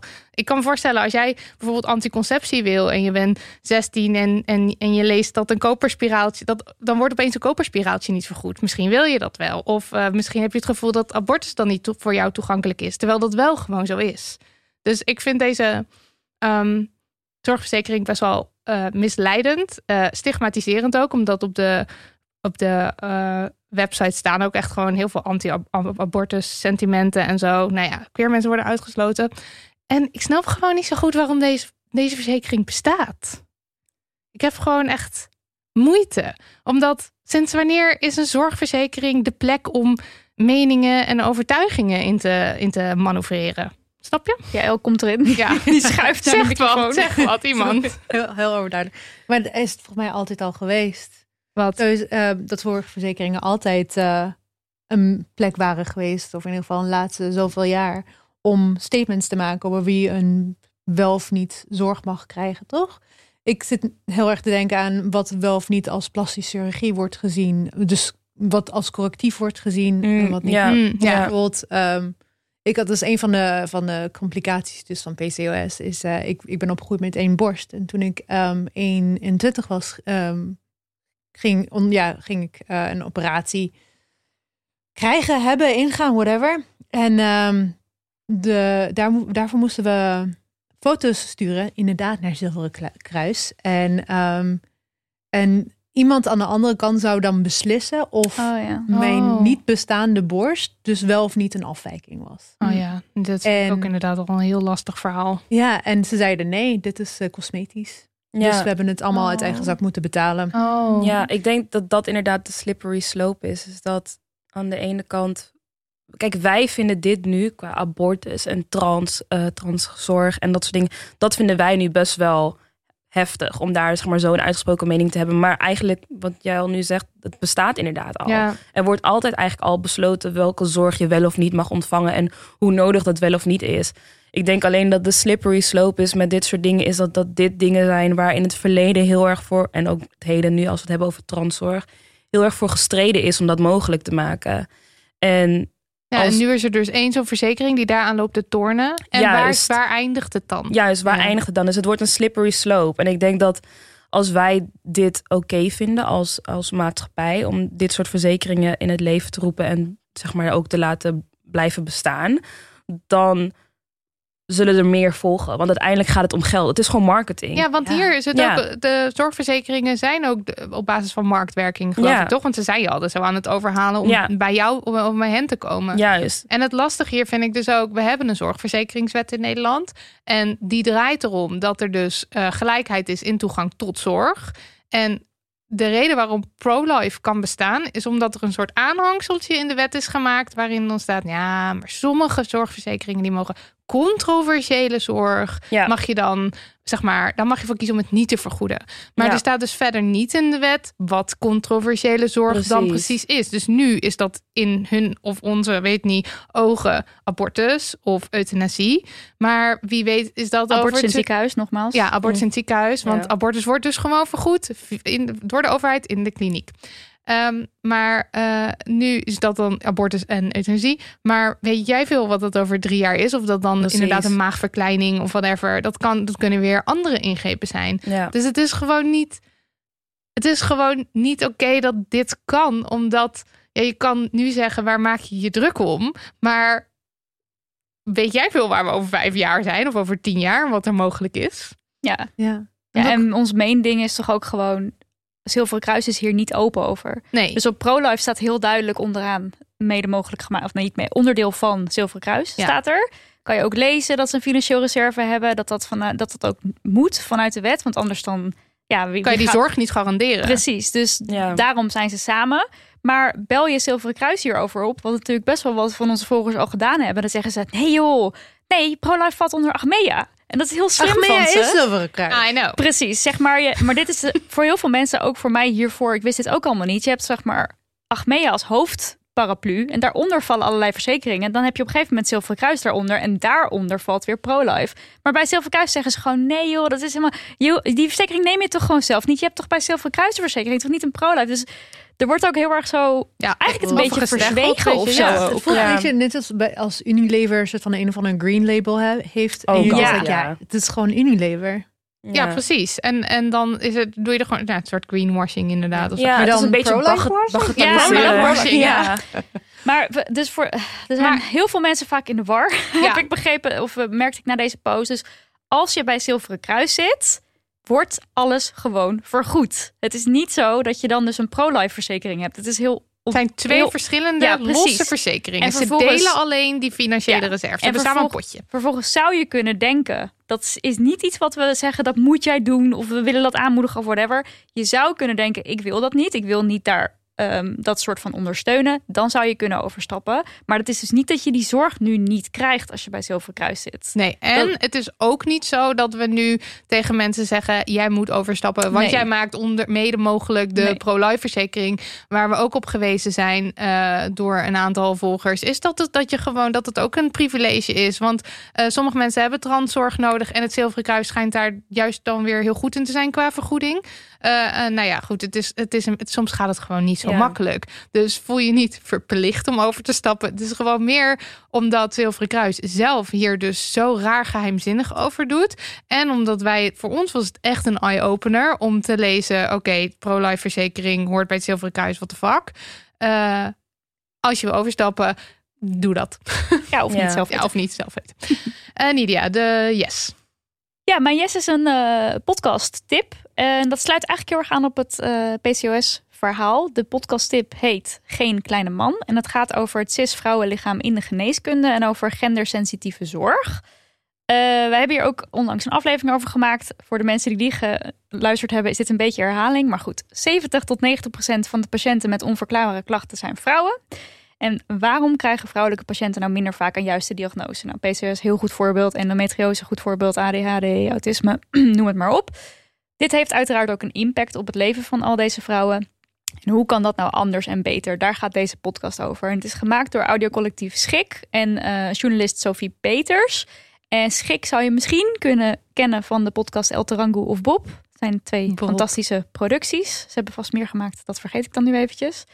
Eh, maar goed, nu duiken ze dus helemaal in dit onderwerp. En ehm, dat komt mede omdat eh, Sophie, de journalist, die heeft dus vanaf haar zeventiende eh angstaanvallen gehad. Heel heftig. Ik moet zeggen, dat hebben ze in de podcast ook ehm, qua audio ehm, Heftig, eh. gedaan. En ik vond dat dus heel heftig, omdat ik kon daar niet zo goed naar luisteren. Dus het is een soort ja, mini-trigger warning. Het zit ook in de trailer al, toch? Want ik Ja. werd daar ook al een beetje Ik benauwd werd er heel paniekerig van, wat eigenlijk Oh, heel ja. knap is dat ze dat zo gedaan hebben natuurlijk. Want Ja. je voelt het helemaal, maar ik kon dus daar even niet zo goed tegen. Toen heb ik het wat doorgeskipt en daarna, weet je wel, was ik helemaal fine. Ja, zit er geen content warning of trigger warning bij? Nee, Nee, zover ja, ik me kan, ja. kan herinneren niet. Maar Dus dat bij deze? is dan dus bij Ja. deze. Ehm, en nou, dat blijkt dus uiteindelijk dat het, eh, als ze stopt met de anticonceptiepil, dat haar angstaanvallen eh, verdwijnen. En dan is ze echt zo van, hè, hoezo? Weet je wel, waarom heeft niemand, ja, jij ook, eh, ja. Lia? Ja. brain fog ook door anticonceptie en Mm. dat soort dingen. Nou goed, waarom heeft niemand dat dan ooit eerder tegen haar gezegd? Dat is een beetje het startpunt geweest. Eh, en er is een soort één hoofdaflevering waar waarin ze onder andere ook met Twan Lago Jansen praten. Die is bij ons ook te gast geweest. Eh, die weet er ook echt alles over dit onderwerp. Ehm, en dan zijn er nog vijf losse afleveringen. En daar gaat het onder andere ook over transzorg, over eh, racisme en andere vormen van discriminatie in de zorg. En ADHD en ASSS bij vrouwen, hart- en vaatziekten en dus ook endometriose. Ehm, ja, en het is gewoon, iedereen moet dit gewoon weten. Dus Ja. ga, ja, ga het luisteren of geef het ook als tip als je mensen kent die, eh, die huisarts zijn. En ik wil ook nogmaals een keer be- benadrukken. We krijgen soms mailtjes van jullie haten huisartsen. Nee, we haten het systeem. Ja. Ja. Het is niet dat we een huisarts kwalijk nemen als die een slechte diagnose ehm, levert. Hoe zeg je dat? Ja. Stelt.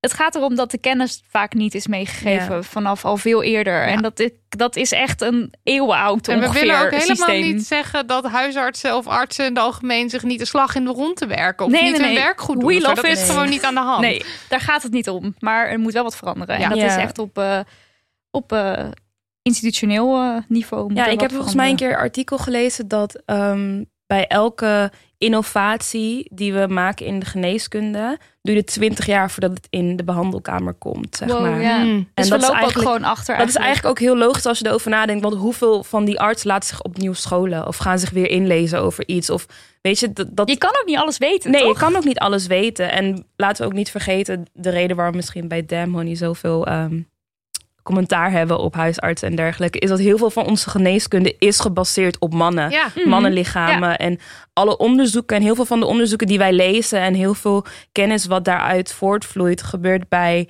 groepen ehm, mannen. Ja, cis mannen. En dat is ook waarom dus deze podcast geen kleine man heet. Want Precies. vrouwen zijn niet een kleine man. Dus, Precies. nou ja, ga heen en eh, luistert. Ja.